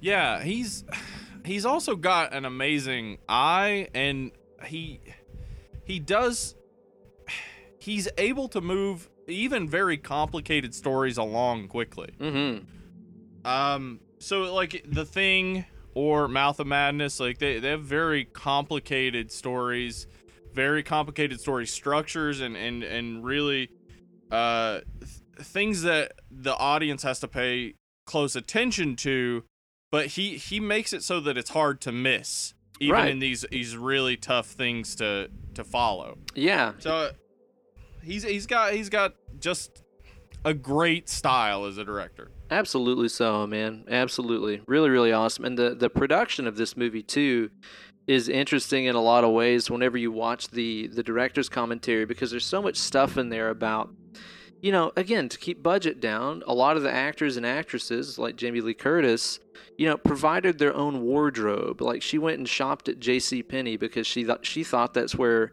Laurie Strode would probably shop at and stuff like this. You know, whole wardrobe. There's stuff like you know the um, you know the red truck that we see in the movie that Loomis finds with the the guy that's Yeah. dead. Like that was Uh-huh. just the craft service guy's truck, and they just put like a little sign on the door that said, you know, whatever Johnson's tune up or whatever it says on the door. Like it's all little stuff like that that you get whenever you see independent films that are the behind the scenes things that you don't know about that are happening. Like they were talking about in that very first awesome, awesome scene of the movie that we open up with the Mike Myers first person perspective shot, you know? yeah They were talking about how in order to get that scene to work right, because you know, it's it's really like two cuts, but it's essentially one long continuous take. You know, inside of that house, there were crew members running around, unplugging lights, plugging lights in, and all this stuff just to make sure it was lit right. Because they only had, you know, two or three lights or whatever. They didn't have enough to keep that whole house lit for cinema, you know, for filming. yeah So they couldn't go out and buy more because the budget was so low. So while Mike is walking around the house, there's people inside of there scrambling around, resetting lights and all kinds of shit like that. It's so cool, man. Yeah, it, eh, we we keep finding again and again that constraints on time and and budget tend to end up creating really good horror movies. Yeah. You have to think creatively. When you can't just show the Yeah. full Monty and do everything you want to, you've got to think of other ways. How can I convey, you know, this violence, this gore, this whatever without actually showing it? Because I can't literally afford to show it. It makes you so much more creative. A lot of times, like you said, the limitations are what makes this stuff so fucking good. Yeah, so I mean after after having to work through a real small budget, they had they had a bit of a time crunch. Uh, I read two different quotes on how long it took to to write the script. One said 3 weeks, one said 10 days. Whoa. As yeah, as somebody who's who's written before and, and continues to write, I would say that they they had three weeks to finish the script probably, yeah. and they they used those last ten days to do it because that's kind of how. I mean, that's that, that's kind of how a lot of scripts get get done. Is it you you have to mull over it for a while before you can really get down to putting something on the paper. Right. Uh, But it's a really simple storyline too. The original title of the movie was The Babysitter Murders, and it's like that pretty much sums up the movie. It's about a bunch of babysitters on it wasn't originally planned to be on Halloween night, but it's about a bunch of babysitters that get murdered. So it's like it's right there in the title. The decision to make it on Halloween night was apparently not anything that was an initial plan while they were writing the movie. They were just like, you know what? Which this is amazing to me. Nobody had ever done a, a horror movie on Halloween night by that point. They're like, well, this is available. Let's take it. yeah. Now, a cool thing that I learned too is that apparently uh, Jamie Lee Curtis was not the original choice to play Laurie. That is not who John Carpenter wanted. He wanted somebody from some sitcom that I didn't know about, but you know, of course, she is the daughter of two very famous actresses. Uh, Janet Leigh, of course, having a horror movie pedigree, appearing in Psycho and stuff. And yeah, Tony she, Curtis. yeah, exactly. Tony Curtis, her dad, and he was, uh, or sorry, she was not the original choice to play Laurie. No, she was his third choice, I believe. She was she was pretty low down there. She was behind like David Lee Roth, I think, was the next choice. Yeah. Well, I mean, he thought, well, if I can't get whoever his original choice was, I want to get David Lee Roth because I I've written a lot of kicks Mhm, into yeah. this, and I want him to be. And and you know what? He he had to cut the kicks out because Jamie Lee Curtis. So Yeah, exactly. Those those really high is this pants. really a good movie? Think about the movie we could have had. it would have been the best. Yeah.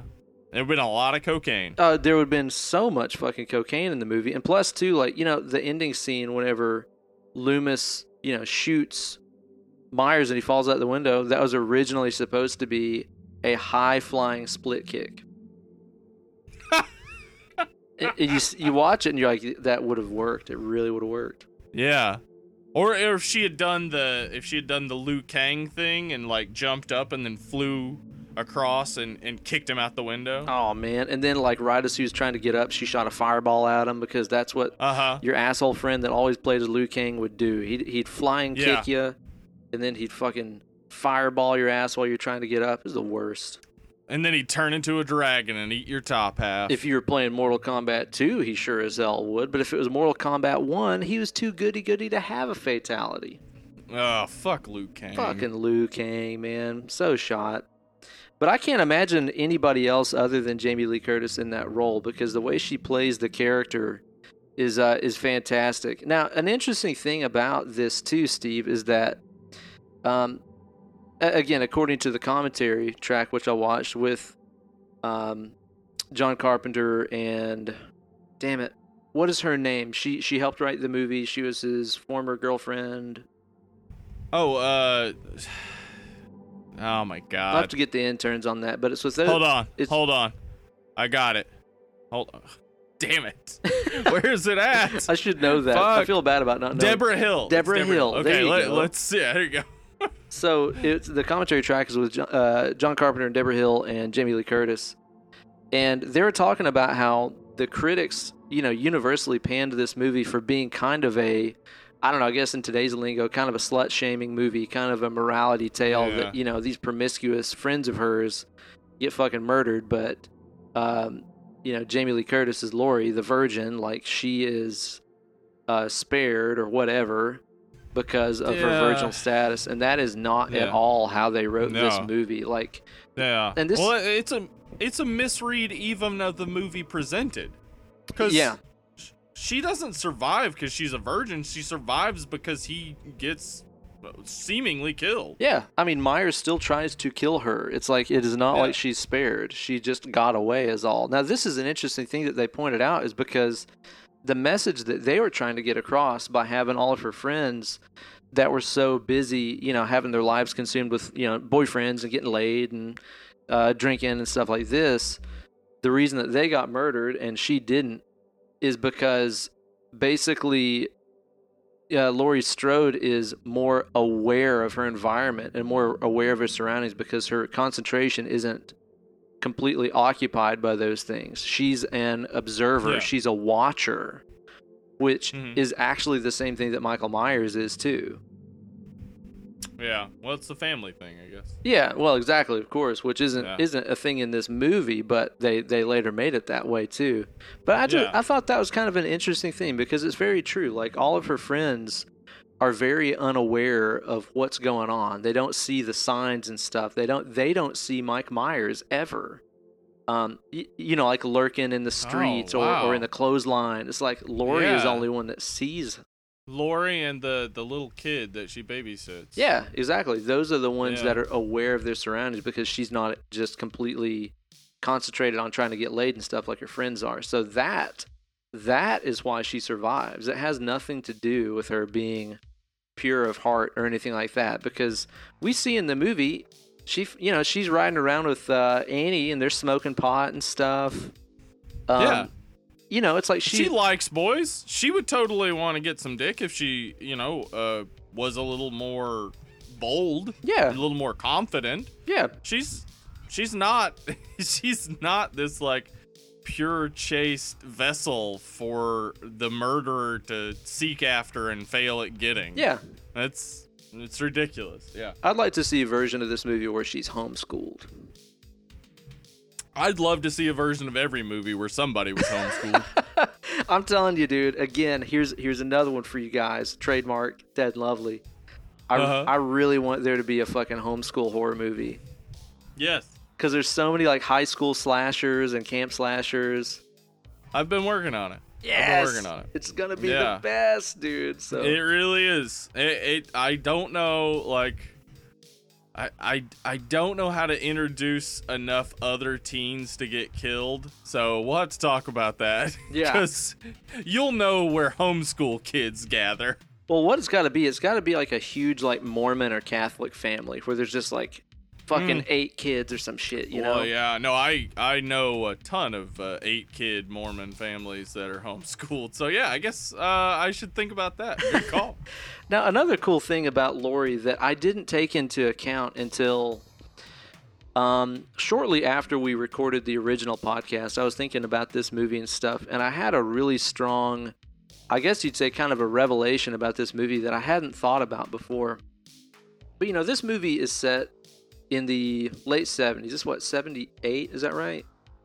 yeah, 78. So this was, of course, you know, before you could fucking check the news on Twitter or get alerts on your phone or whatever about things that were going on. But in this movie, we're watching it and we know that Michael Myers has escaped from the mental institution and he is this, you know, child killer that's just a psychopath and just a cold, dead inside sociopath person. And we know that he's stalking Laurie and her friends and stuff like this and wants to kill them. But Laurie herself, Jamie Lee Curtis, has no idea who the fuck is stalking her or why. She has Yeah. no clue that that's Michael Myers. She doesn't know that at all. To her, you know, from her perspective, she's trying to babysit these kids on Halloween, and just some guy in a mask shows up. It's Halloween. Everybody's wearing masks, so it could be anybody. She might be thinking this is somebody that she knows from school or somebody from town or whatever.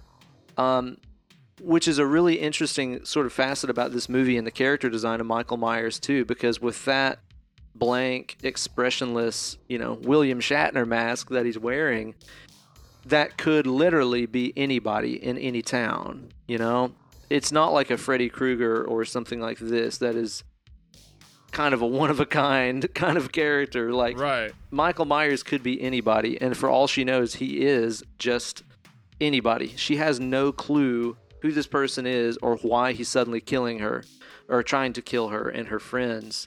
I think that is an extremely interesting thing about this movie that, like I said, I really hadn't thought about because I was just thinking, I know who it is, but yeah, she has no clue. She's just forced into this scenario where she is suddenly having to fight for her life and try to keep these kids safe. Well, further than that, she doesn't know her friends are dead. like Wow, yeah, that too. It, I uh, when I rewatched it uh, earlier, I noticed that her versus Michael is basically just the last twenty minutes of the movie. Yeah, Like that's very true. She she doesn't know that it, sh that he's killed her friends. She doesn't know he's after her. She doesn't know who he is. She doesn't know anything, and it doesn't happen until the last twenty minutes of the movie. So like the panic and fear and everything that that occurs in that last 20 minutes is just super intense. That's absolutely true. And you know another thing too, and now that you mentioned that, this stuff about she's not really aware until of course the very end there that her friends are being killed and stuff. She is very kind of walled off from the rest of the characters in this flick that are major players. Like like I said, she has no clue who Mike Myers is. But then also too, the only interaction that she ever has with Loomis is at the very end of the movie whenever he comes into the house and shoots Mike. Yeah. She doesn't even know who he, she doesn't even know who he is. Yeah. So it can't be like she's like, oh, finally, someone here to save me. It's like, who is this weirdo also? Yeah, it's like, what the fuck am I in the middle of suddenly? Which, you know, it's like you think about this movie and you think about the major players. You think about, you know, Jamie and you think about Loomis and Mike, and it's like, really, she, you know, she's very walled off from either of those characters in the movie. Yeah, she she's on an island almost like she's separated from all this. She has no idea that any of this is going on, which kind of I guess if we if we take the second movie reveal that she is his baby sister, hmm if we take that to be like what's going on in this first one too, it, it's kind of like uh, reflecting that truth that she has no idea what's going on, but there's a very deep connection between her and this guy. Right. Yeah, very much so. Very much so. It's really it's really pretty fascinating stuff. And you know, I think one of the things about this movie that I think makes it so uh, relatable and what made it such a huge hit too, man, is the fact that it's so easy for anybody to relate to this movie on so many levels. Because, well, I think we mentioned on one of our other episodes, it's like, you know, typical camp slashers, right? They kind of rely on maybe you've been to a summer camp Mm-hmm. and you can kind of put yourself in that situation or whatever. It's like those are the really cool horror flicks, the ones that you can relate to on some personal level. And this movie takes place in a completely generic suburban area that could be any town, right? It's like this could be absolutely Yeah. anywhere in the country. Um, there is what's this is another cool thing about this movie that too that I think everybody can relate to is the Myers house is kind of that that legendary house that every town has that's abandoned and decrepit and something you know according yeah, to everybody has a story about it. yeah exactly Yeah. oh that's the house where such and such got murdered that's the house where Yeah. it's haunted whatever like every town has one of those like i remember actually out in uh, in morristown tennessee uh, where we grew up out towards panther creek park right Uh huh. there's a house. uh, It's probably not there anymore, but I remember like if you walked down past the soccer fields, you remember where the soccer fields were down in that little valley. Yeah. It, Uh-huh. If you went through those fields and kept walking and walking, there was this old abandoned shack, this old decrepit house, Oh. and it was kind of that legendary. Oh yeah, you know somebody got murdered there. That's why nobody ever lives there. It's Huh. every town has one of those. Did you ever have one of those like in your town or your neighborhood or anything growing up? Um, yeah, there was one actually. It's also in Morristown, and it's on the same road as the Evil Dead house. Oh, shit. Keep, yeah, if you keep driving about a mile and a half, there's just this abandoned farmhouse. It's like a two-story farmhouse and abandoned farm. I mm-hmm. don't know if it's still there. I would imagine by now it's been knocked down, but of course, it was it was from the 20s, so I would imagine it would have been knocked down earlier than that. We stopped by one time and and like investigated it and it was it kind of looks like the abandoned house in Texas Chainsaw Massacre. Oh, rad. Yeah, so we were hoping there'd be cool stuff, but not really. It was just you know, No- rat shit and stuff like that. No human chili or anything interesting. yeah, no no no couches made out of human bones or anything. I was disappointed. That's a little bit of a letdown. It really is. But you know, it's like every town has that. Every town looks like this little suburb. Every Yeah. every town has these things. And like I said, Mike Myers even being a straight up faceless killer. It's like that that really speaks to you and makes you go, this could happen anywhere. You know, it's like if you don't want Jaws to happen, stay out of the water. If you don't want Friday the Yeah. 13th to happen, don't go to camp. But Yeah. this really puts it out there that like no town, and it's true, no town is safe from senseless brutality and murder. I mean, there's not a town on the you know fucking face of the Yeah. map that hasn't had something terrible happen in it because terrible things like this can happen anywhere that there's humans, basically. Yeah, and this yeah, this brings horror into the suburbs, which is the place where everyone's supposed to feel safe. Yeah. And and shouldn't. I mean, you shouldn't feel any safer anywhere. People some people think you go to the big cities, that's everybody's mean and that's where all the crime is. Well, there are more people, so there are more crimes, but Uh, everybody's the same everywhere. We're we're all just trying to not get killed. Yeah. like you there are people out there that want to kill you and there are people that just don't want to get killed and that's most of us That's mo- that is, I would say, the vast majority of us. I would say. Now, let, Yeah. let me ask you, Steve. What do you think of Mike Myers as a as a villain, as a force in this movie? well he is he's a force that, i mean that's what he is he he's faceless there's there's nothing to the mask that he's wearing it's it's really bland he's referred to in the the script as the shape. Yeah. um he he's supposed to be a boogeyman just like he's referred to in in the movie. He's supposed to be a boogeyman where you you project your fears and your worries onto him.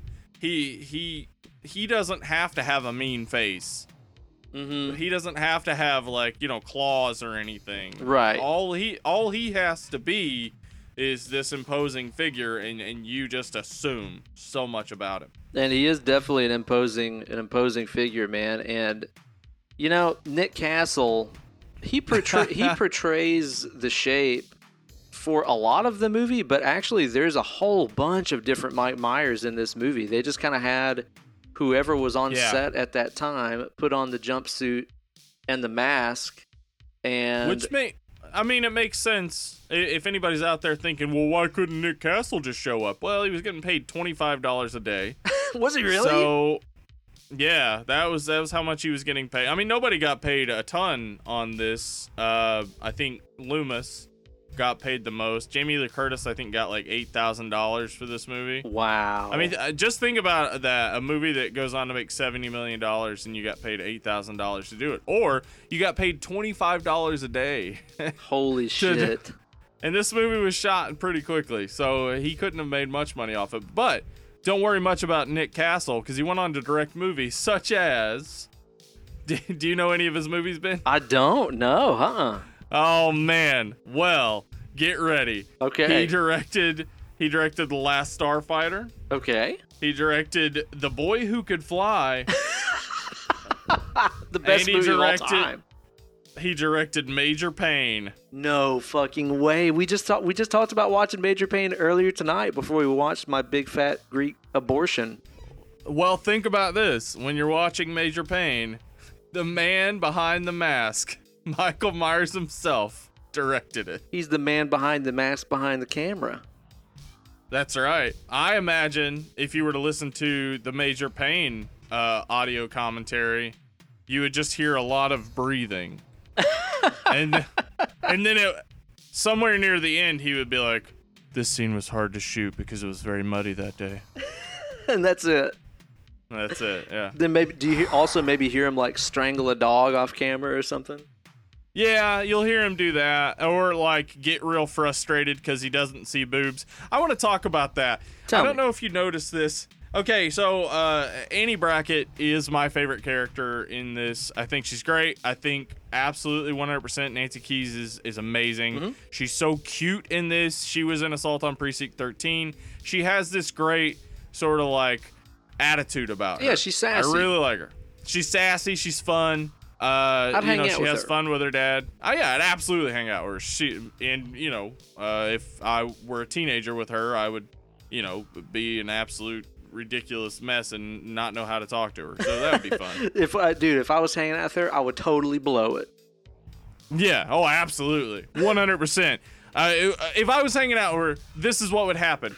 She'd be like, she'd be like uh, something like, "So, uh, what sort of movies do you like?" And I would be like, "Star Wars." oh. I think I think my conversation would be something like so.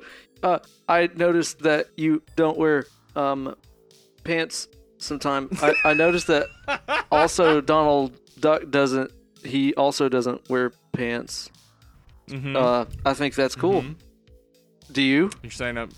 I, I yeah. I, okay, I guess. Yeah. Don. Uh huh. Pooh Bear Alright. too. Uh, sometimes he he didn't. He was uh, a, a a fat a fat one.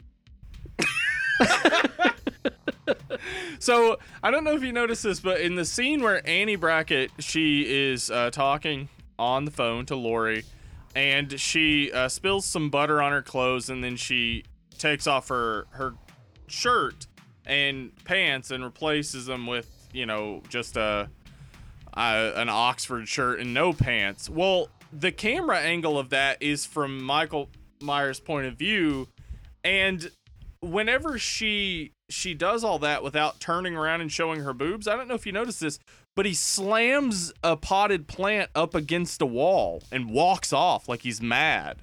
I guess he does. I hadn't I hadn't Yeah. thought about that. Well, so watching it this time and seeing that, I realized like, so like this is all sexual. Like for him, this is sexual. This is like I don't know, I don't know like what it was that initiated it, what made it happen, but like it, it's all tied with sex. Well, because they're at the first of the movie, whenever he kills his sister, of course, she just banged that guy, that guy in like the most fucking mm. short bang of all time. It's like fucking Yeah. 30 seconds, and he's already dressed and like going out the door. And he, Yeah. he goes upstairs, and she's there topless, and that's when he stabs her and stuff. Which, just quick PS, man.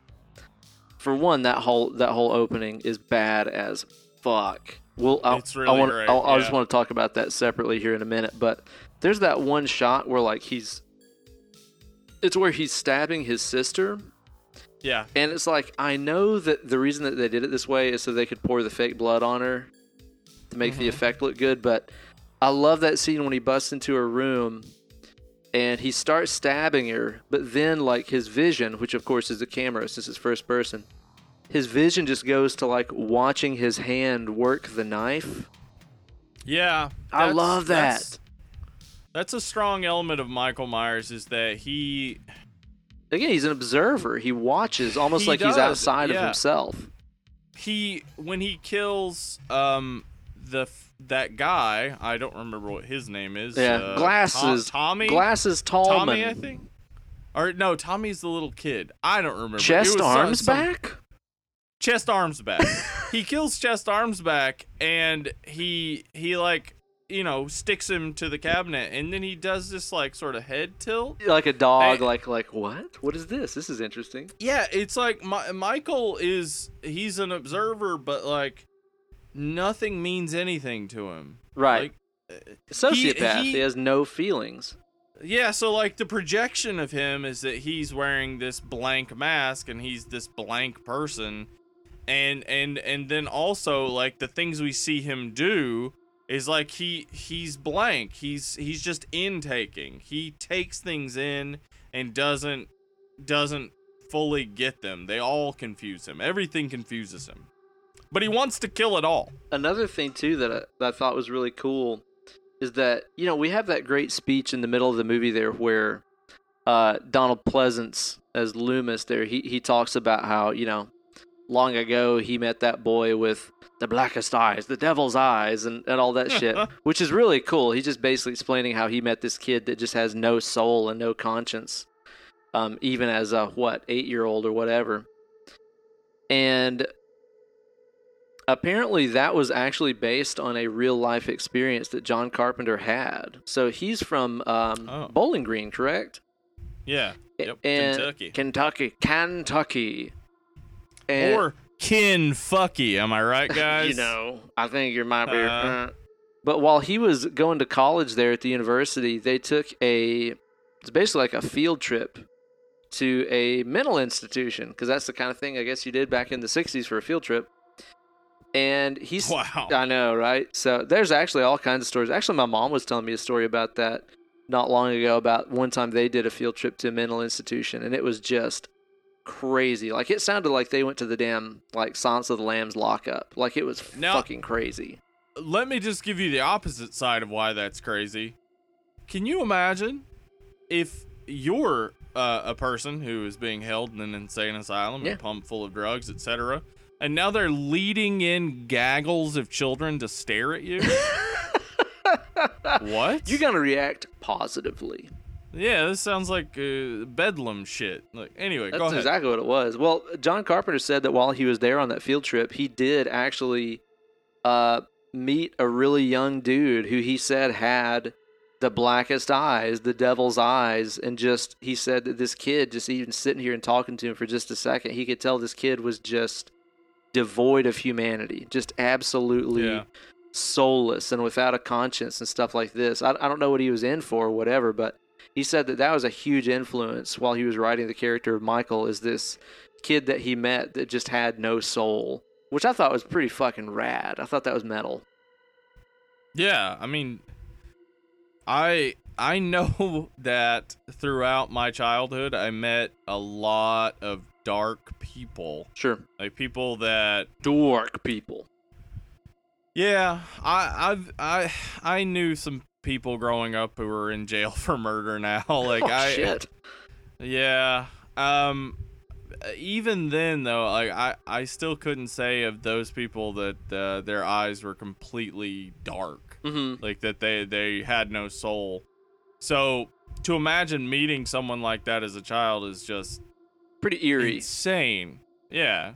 pretty eerie stuff. I think it's really interesting. Now, one of my favorite things about Mike Myers is that we have no idea what his motivations are. We have no idea why he's evil. He is just evil for the sake of being that way. Now, is that something that you think enhances a villain or do you like to get in there and know where they're coming from, you know?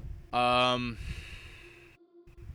You know, I I don't I don't like a backstory. Yeah. I I'm not excited for yet another Texas Chainsaw Massacre backstory coming up at the end of September. No. I um I think a, a, a backstory can be done and done well and and add to the mystique of the character and maybe even make them more frightening sometimes, but rarely does it really do that. Yeah. Um, I I think in particular the fact that we just don't know really what's going on. All we get is the perspective of Loomis, who honestly this this film also paints as a little out there. Like he's a little weird. Yeah. And so are you know, are we sure we need to trust this guy? It's not it's not until we see Michael kill again that we're positive we need to trust this guy. Um and we know that he's right. But even then he's still acting odd. Yeah, he's a little bit he's a little bit kooky. He's the Mad Eye Moody of this movie. Yeah, constant vigilance. He says that a lot. And he's got that squirrely eye always darting around and so on. Drinking that polyjuice potion.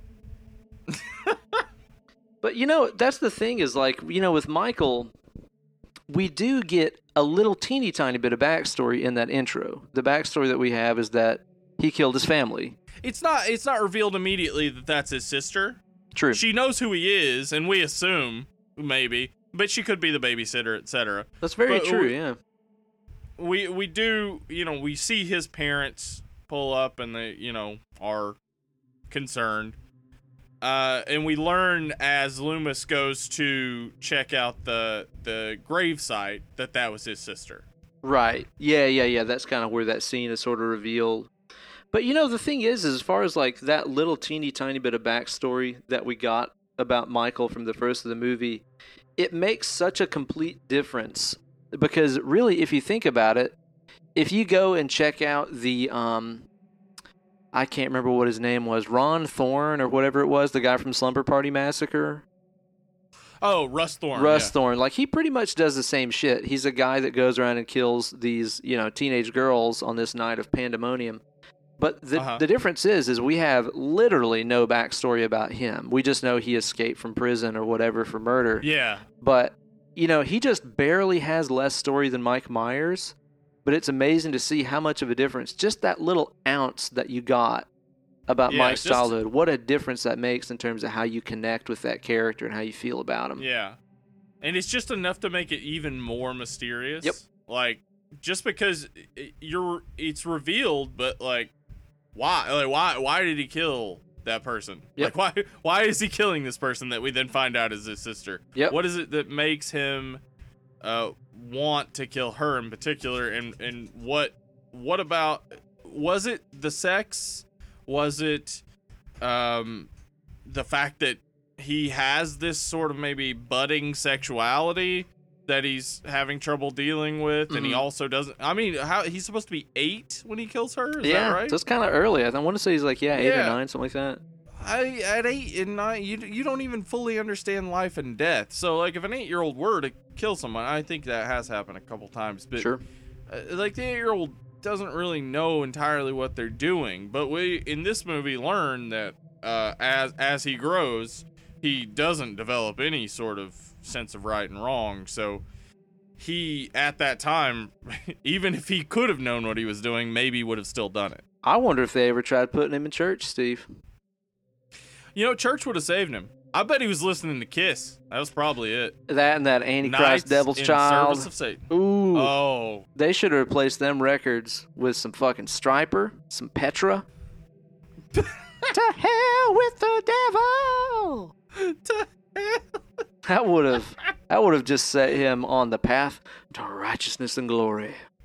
yeah. You know, but if you really, you really want to get him on the straight and narrow, you turn him to country music where they never talk about divorce or, uh, you know, spousal abuse or No, alcohol or, you know, good, good old country music. if you want to hear a, a dark motherfucking song that's an old, old, old bluegrass song, have you ever heard Knoxville Girl?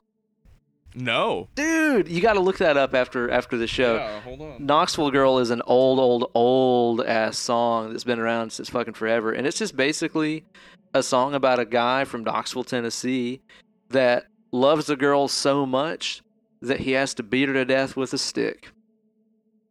Yeah, There's that a- sounds like There's a Yeah. horror movie right there, you know? Yeah.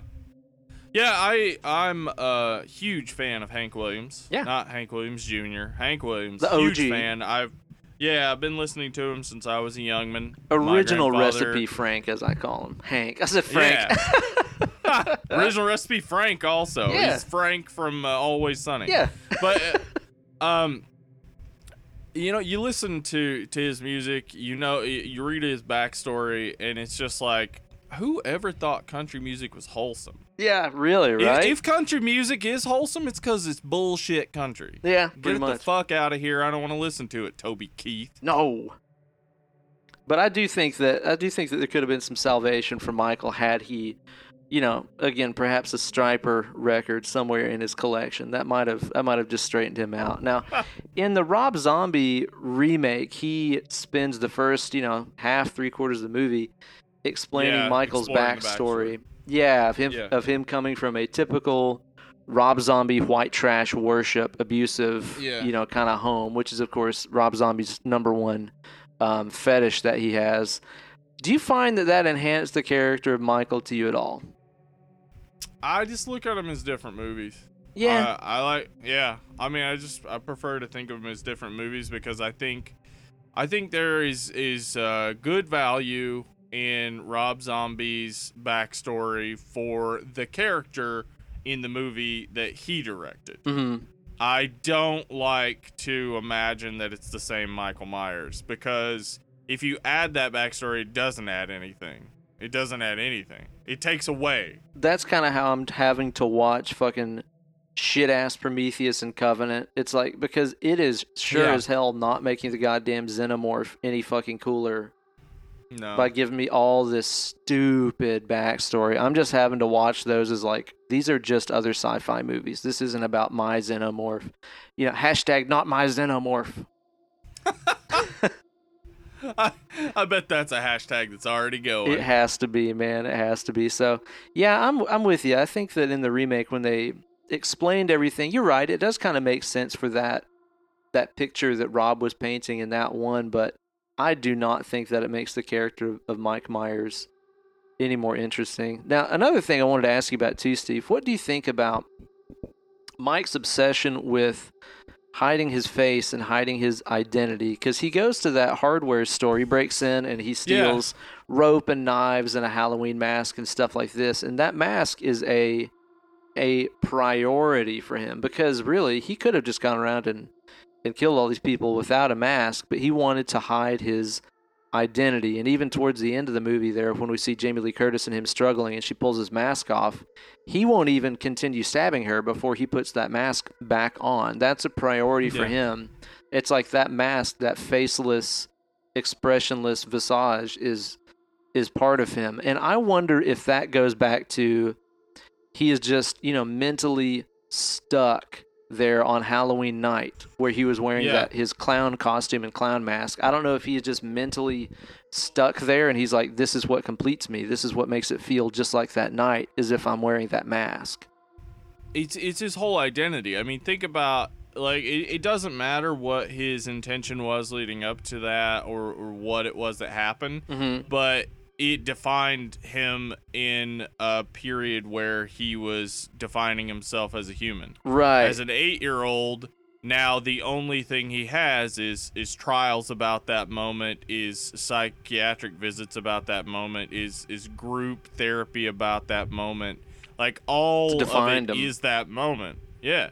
So it defines him. So he he only feels safe. He only feels like himself in that moment. So he needs the mask. He he has to have the mask. He has to be killing. Um, he has to he has to do these things because that's who he is. It's who he's been told he is his entire life. Wow. Like he never had a chance. Maybe at eight years old he didn't understand life and death. He didn't understand what he was doing. And if he had been raised a different way, not in you know constant uh, reminder of the thing that he did, maybe he would have grown up to be a regular everyday Joe who happened to have killed his sister when he was eight years old. Wow. So you're kind of saying that basically, sort of, he made he made possibly a totally unconscious mistake, and then the environment, you know, the the system that he was in, kind of created Mike Myers.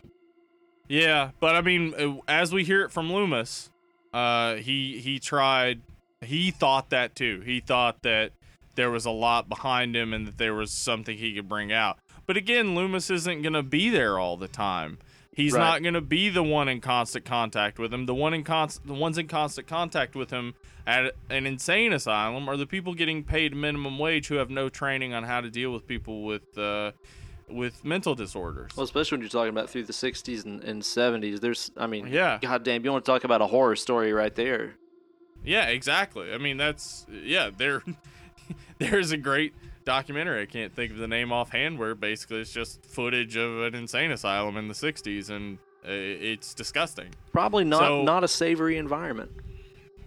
Yeah. So like we we don't know uh, what Michael Myers could have been or what he was, but we do know that that one moment defines him, and that's the moment where he seems to feel the safest. Right. So he tries to recreate that environment as closely as he can, which makes sense too. I mean, even going back to, of course, obviously going back to the Myers house, you know, his his childhood home, and as we find out later, being around his sister, he is just Yeah. recreating that night, which is I think pretty cool. It's a pretty cool idea to think that he is just totally totally stuck there. And I love too, man. Like, of course, that's one of the most iconic masks um, in any in any horror movie villain history. Yeah. And I love how they play with the fact that that thing is so bright white. Like there's that scene of Laurie where she's, you know, she's she's Oh. sitting in that doorway crying, and the doorway is just Uh-huh. black behind her. But then just the face emerges. It's lit beautifully. It's lit so cool.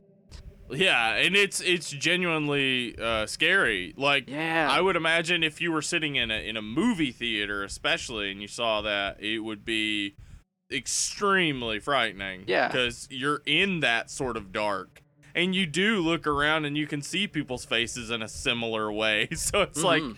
uh, you can see where uh, uh, Scream Two kind of Oh, could- absolutely. could develop that same idea where it's like, well, we're in the dark here, and then of course you can see where uh, uh, that guy who shot up the Dark Knight premiere, Oh Jesus. Yeah. uh, uh, actually created that fear as as a reality for us. Fuck that yeah, guy. Yeah, fuck that guy. What a fucking Absolutely asshole, man. that. Um. Anyway, so yeah, the this movie like it it doesn't scare me. Yeah. Is the It's here's the thing. at times. Yeah. Yeah, it's suspenseful at times. It's a good movie. It's well acted. It's well written. It's well uh, directed. Everything about it is great. I don't think it's John Carpenter's best horror movie. hmm Um, He doesn't either. I don't- Apparently. Yeah, I I think it's good. I think it's really good. I think it is a classic. But the thing is that a movie can be a classic and still not be the best movie. Yeah, it's true. Uh, it's very, very true. and this is still a great movie. This is still an amazing movie, but I don't find myself scared. Um, the the brutality is amazing. I, I really love the the the closet scene. I mean, I'm not breaking new ground here. Everybody knows how great that closet scene is. oh, how so animal- claustrophobic. yeah, so small and and inescapable, and he is so animalistic and just ripping away at the door. Like I think I've said this before, maybe in an episode, but th- just that that feeling that you're safe behind a wall or you're safe behind a door, and just anything that that eliminates that safety is Mhm. so frightening. Oh, like yeah. any anyone just r- like kicking down a door or just ripping through the wall. Those are those are very scary moments, visceral reactions.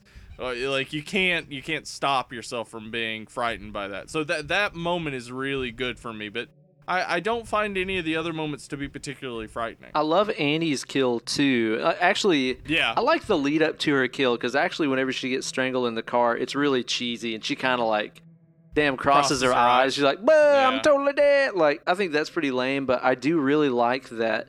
You know, she goes out to the car, she forgets the keys, she goes back, and then whenever she gets up to the car and sits in it, she notices the windows are all fogged up from you know Yeah. Myers' heavy ass breathing, and that's actually that's like a perennial fear of mine. Is like you know, getting in your car at nighttime, you always check that motherfucking back seat. It, it's like still one of those things that creeps me out. Like just the idea of what if somebody was in the back seat when I got in the car? Like that still kind of weirds me out. So I think that kill is is really really badass. I like that one a lot.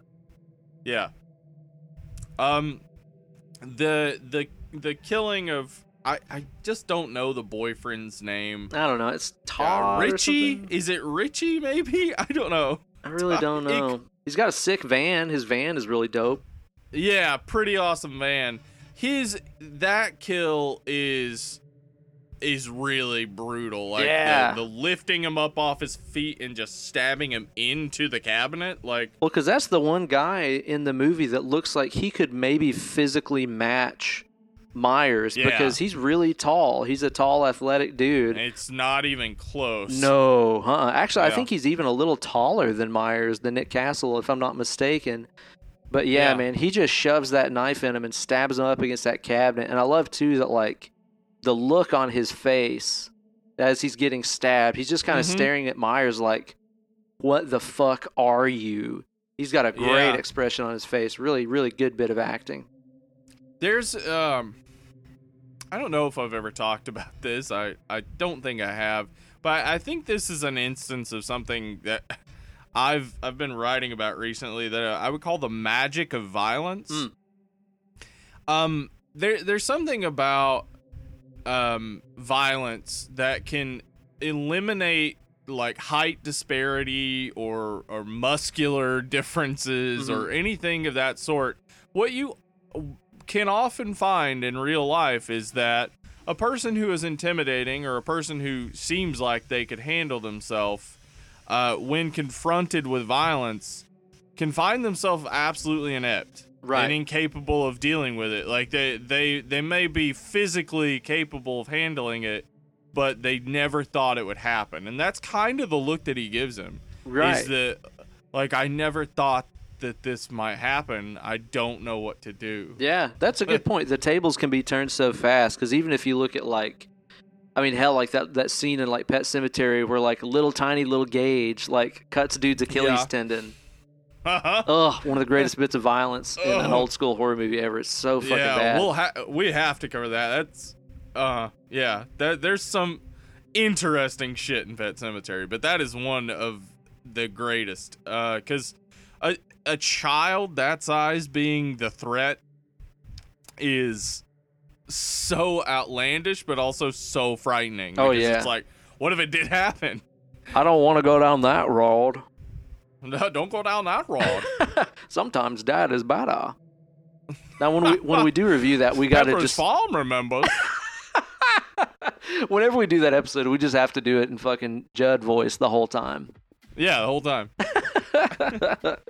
It's a really, really fantastic flick, though, and it's like you said, it's like it's not necessarily that scary. The cinematography is is fucking amazing, and I think is what makes it scary and suspenseful. Though all those shots where she's like looking across the road and seeing, you know, Mike standing out at the neighbor's house, or Mike carrying that body across, Uh-huh. um, and Mike just walking, or Michael just staring. The shot of him standing in the sheets and the uh, Oh, in the laundry man. and stuff. It's like that shit makes it scary. The cinematography and the way that stuff is shot makes it so cool. And and like I've mentioned before, the the opening I think is truly truly awe inspiring. That's one of the best parts of the movie is the fucking opening because I don't know if we've really had a movie that starts off like that where you start the movie off in its first person perspective and you don't really figure it out until you see that that weird little arm jut out Yeah. you know, and grab the knife and turn the lights on and stuff like that.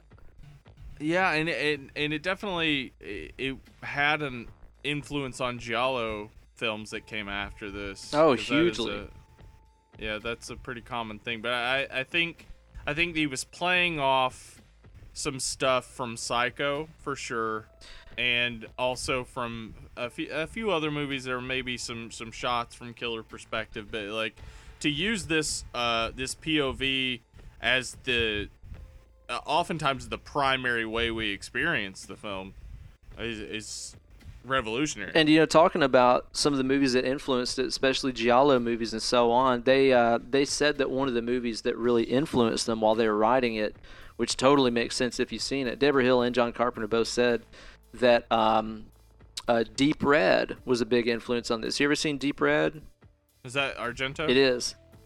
Uh, I have not. It is. Uh, it is a rad movie. I, I'm pretty sure it's Argento. Uh, I'm gonna I'm gonna say that it is, but I might be wrong about Yeah, that. I, I think so. I'm pretty sure it is. Um, but it's a rad movie, and it basically involves, yeah, kind of like a killer kid and stuff like this too. And there's a lot of kind of shots like that Oh. where you just see sort of a hand sticking out, and you don't know who it belongs to, and it's so cool. cool, You got to yeah. watch Deep Red. That's a cool movie. And also too, they said the the scoring of that movie played a big role in it. Which again, if you watch that, it, it does kind of it does kind of make sense looking back on it. But you know, the, Awesome. the fact that that whole first part of the movie, you know, again, I can just imagine myself in a movie theater at that time period. You're seeing a slasher film, you know, it's about a, a crazy killer or whatever. And so when the movie starts, you're not really aware of the fact that you're in, you're seeing through the eyes of a kid. Especially because the perspective is kind of shot. That's a really fucking tall kid because the camera's Yeah. like six feet up or whatever.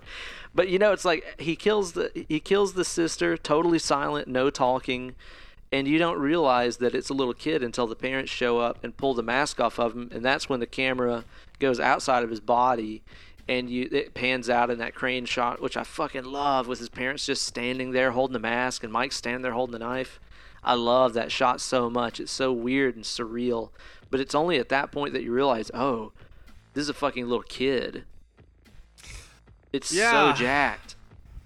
It, and you don't, you just don't see it a lot. I mean, maybe Village of the Damned, Children of the Corn, but in those in those cases, the the killers they're children, but they're they're working together. Like the Mhm. uh, automatic assumption is that they're smaller and weaker, so they need to band together. Right. But the absolute reality is that an, an eight year old with a large knife uh, could easily get the advantage over his sister, who is obviously not expecting to be stabbed to death by an eight year old. Right. Exactly. Exactly. So I'm sure that that's one of those things that really, you know, if you're seeing this for the first time, not knowing anything about it, it had to just blow your hair back a bit for sure.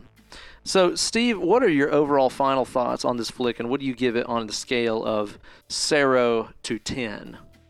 Mm. Zero to ten. uh, well, this is an amazing movie. It's a classic. It absolute must watch. It's John Carpenter. I love him. Uh, Jamie Lee Curtis is amazing in this. Mm-hmm. The Michael Myers is is an iconic killer. I think perhaps I'm a little I I've never given Halloween as much credit as I should because of some of the sequels and how bad they really get. I haven't watched them. Uh, well, I watched two- the one with fucking. What's the one with? Isn't there one with like Coolio or somebody in it? Yeah, Halloween H2O. That, was really called. not good. I've seen that. That's terrible. No. It really is. Yeah. Uh, so I I don't want those though to influence how I look at this film. This is this is absolutely important for Nightmare on Elm Street, for Friday the 13th, for so many American horror, American slashers that come after this. It doesn't scare me entirely, but as I said, there are a couple things that I think are really good, like some good like brutality and and, and showing showing murder in a way that that isn't fun, which I think is Yeah. an important part of of a good horror movie. That the the murder's not fun. or if it is fun, that the whole movie is fun, like Nightmare on Elm Street. Yeah, yeah. Um, so I, I really love those things.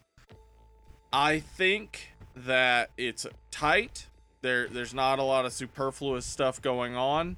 I feel like maybe the story of, I, I, I guess this running thing about the boogeyman. yeah, it's a little, um, a little superfluous, I would say. Yeah, while while it can be considered true that like he is a boogeyman, uh, it, it's a little superfluous, and in fact, even the babysitting itself could be thrown out.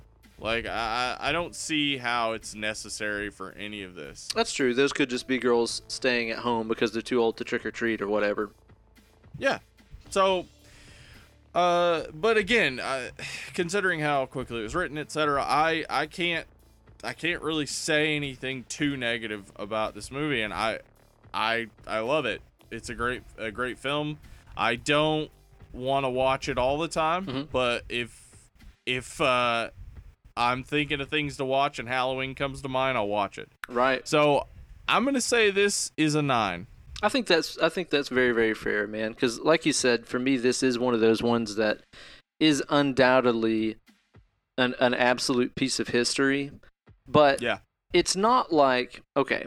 If you were to compare this to like you know old albums and stuff like that, there's there's old like Chuck Berry albums that are a piece of history. You know, fucking invented rock and roll Uh-huh. and shit like that, like we talked about before. But it's like, are they fun to listen to? No, not really. I won't really put them on and jam them anytime. But then there's some stuff that is also equally a part of history and it's still fucking badass to listen to. Like, dude, I, I will listen to Van Halen 1 any time Yeah. ever. That's a piece of history and it's actually still fucking awesome. I feel like this movie is a fucking Van Halen 1 kind of thing where it's like, yes, it's hugely important and influential and it's also still just an absolute blast. I I have seen this movie I don't know how many times, and I will watch it anytime, any place. This is a chicken soup movie for me, where I'll like I'll just put it on. It has such a great flow to it. There is never one second in this movie where it feels like it's dragging or we're spending a lot of superfluous time with characters that we don't care about. Um, great pacing. It looks awesome. Again, the opening is is mind blowing. I love it. Sick soundtrack. It, I won't pretend that it's perfect though. This movie has some pretty glaring flaws in it. Um, there's a lot of stuff like the fact that you know it's supposed to take place in the imaginary town of Haddonfield, Illinois, in uh, October, It's obviously. actually Pasadena. Yeah. Yeah, in March. Uh-huh. and it's like, dude, if you even just take just one cursory glance at that neighborhood, all the trees are green. Everything's fucking green. yeah. Um, but they do such a great job of making you think that it's not. Like they had people uh, whose job was spray painting leaves, you know, brown and, and red and stuff like this, and just scattering them along the lawns of the neighborhood and stuff. And kind of like what were saying, Make do. Yeah, and you know, it's the kind of thing, sort of like what we were saying before about the violence. If you think back on it, you think it's very violent, but it's not. And like in my head, if I think about scenes of this movie of the girls walking around the neighborhood, it looks like autumn, but I know it's not. Yeah. Yeah, because they're dressed like it's autumn. Yeah. Like they, they're yeah, they they they do enough to indicate that it's autumn that you just forget that you're seeing completely green trees and, and sunny days. Yeah, exactly, man. And really, all of that kind of goes out the window once night falls, because after it's dark, you really can't see what color the trees are, and you still see Yeah. the leaves blowing. And the majority of the movie does take place at night. Yeah, it gets dark real quick. I mean, basically, it's uh, from the moment that the that Laurie and Annie talk to Annie's dad outside of the store whenever they, you know, find out it's been broken into. Yeah. Like they have that, and he talks to Loomis a little bit, and then boom, dark. Yep. And th- it's dark most of the rest of the movie. So yeah, you don't have to worry at that point to try to make it look like autumn. Everybody just assumes whatever time you say it is, it is. Yeah, exactly, man. And it's amazing what an influence this movie has on you that it can be showing you green trees in Pasadena, but then in your mind you think, "Oh, wow, it's Halloween." It's pretty amazing the effect, the, the direction, and again, simple stuff like having her get a little, you know, red leaf stuck in her hair during that one shot. Like it makes you think Mhm. that it's October. Plus, calling it Halloween doesn't hurt either, I guess. Um, Yeah. Donald Pleasence, I, we didn't really talk about him very much, but I think that he does an awesome job. He's got a couple of monologues in there that are really fun. But my, my absolute favorite thing that he does in the movie is that scene where he's staking out the Myers house, and there's the the kids. yeah, the kids Yeah. the kids are like kind of you know thinking about going into the house or whatever. And Donald's hiding around that bush, and he goes, "Hey, Ernie, you better get your ass out of here." Yo, what a weird accent he put on. I know it's like he was just trying to think of his best like creepy thug voice or something. I Get your ass out of here. better get your ass out of here. But then, like, the Yeah. kids scamper off, but then the camera shows him, and he looks so stoked with himself. Like, yeah. I really did Way it. to go, Loomis. Yeah, he's You like, fucking it. nailed that one. I thought that was hilarious. That's my favorite thing he does in there. So, like I said, it's not a it's not a perfect movie by any means, but it just has such a wonderful flow to it and such a great atmosphere. And I love I love the season of Halloween anyway, and this movie instantly transports me to that. This is one of those ones that usually every year while we carve pumpkins, we watch Young Frankenstein and we watch this. Good one. Yeah. All right. Good choices. Yeah. So it's like this is one of those ones that really just transports me to the season of Halloween. So I absolutely love it. It's one of my favorite one of my favorite horror flicks ever, one of my favorite movies ever, period. It's a motherfucking 10 for me, man. 10 out of 10. Woo woo. What what? Well, Steve, what are we going to be covering on the show next week for our viewers? Well, as far as I understand, we're only going to be talking about bowl cuts because this is now smoking bowls. the show where we talk about the hottest bowl cuts on those 90s hunks. Actually, the bowl cuts kind of kind of coming back with that whole undercut kind of thing. Everything's coming back. God damn it. But the thing is, is the kind of bowl cuts that these kids have now. I don't think you could eat nothing out of that kind of bowl. It's like a broken bowl. It's like a bowl that's been dropped and is just sort of a Oh, half a shit. bowl. You know what it is? Hmm. It's that they all wanted to get uh, the the Joker from Suicide Squad tattoo damaged across their forehead, and That's their stepdad said they couldn't, so they were like, "I'll get a fucking damaged bowl cut then." Dale, I think they all look like they have mange. you know what? Maybe they do just have mange. Yeah, it might be that. It actually started with Yeah, mange. I would believe. eh, You know what? Teenagers are gross. If a teenager had mange, I'd be like, "Yeah, that sounds right." I believe it. So next week we're talking about Final Destination, and no spoilers. I have some things to say about it. yeah, it's true because that was an episode that we did record in the past. So we've actually already recorded this episode, and I'll tell you, I mm-hmm. was blown away by the fact that it is now Steven's favorite movie of all time. hey guys, just wait till you hear it next week because you will hear me say such things as this movie dot dot dot like dot dot dot me dot dot dot quotes. I think there's also a quality bowl cut or two in the movie. Holy shit! Man, I'm gonna start. Uh, you know what? When it comes to smoking bowls, number one is gonna be Devon Sawa's bowl cuts. One of the best. And I mean, Ryder Strong's from Boy Meets World is unstoppable. Oh, yeah. 100% best bowl cuts in the world. so yeah, talking Final Destination next week. A Um, real piece of guys- shit movie. We got so many great, uh, great movies coming up though. So Oh, yeah. just stay tuned. But do feel free to write us an email and suggest us some flicks. Where can they reach us, Steve, to make some suggestions to our show? Well, you can always uh, email us at deadandlovelypod at gmail.com. You can also reach us through Instagram or Twitter at deadlovelypod. Or we also have a Facebook group. Well, that's fantastic. You guys can usually find me hanging out with Delilah. I'm over at her house all the time. Oh, Delilah. We're smoking crack, doing all kinds of crazy Yeah. shit. You and Delilah. Uh, or you can find me on Instagram and Twitter at Ben Eller Guitars. Where can they find your personal shit, Steve? Uh, you can find me Instagram, Twitter, Facebook, Steven Spratling. Um, I'm not creative, so Steven Spratling. Sick. you guys, please be sure to rate and review and subscribe to our podcast on iTunes. That really helps us show up on the charts and stuff. Go on iTunes, write us a very simple, quick review, even that just says, uh, I think they're probably hot. And that would be a fine review for us. Don't use any potty language or they won't post it. But yeah, please do write us a review. Really helps us out a And ton. if, if you think we're probably hot, you're right. I mean, we are. yeah, that's absolutely correct. So you can even Yeah. write in, they're hot. They told me so. yeah, exactly. I would And love that's always good proof. Man, if I went on like next week and I found that there were like maybe five or six reviews that just said they told me they were hot and that's it. Yeah, as long as they're five star reviews, that's great. Yeah, I'd be stoked. They told me they were hot. I think that'd be awesome. Thank you guys so much for listening. Uh, this has been a really, really fun episode for me because I love this movie so much. So thank you guys so much for tuning in. You guys have been absolutely delightful.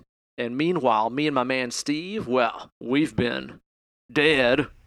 and lovely. lovely. we'll see you guys next week. Bye bye.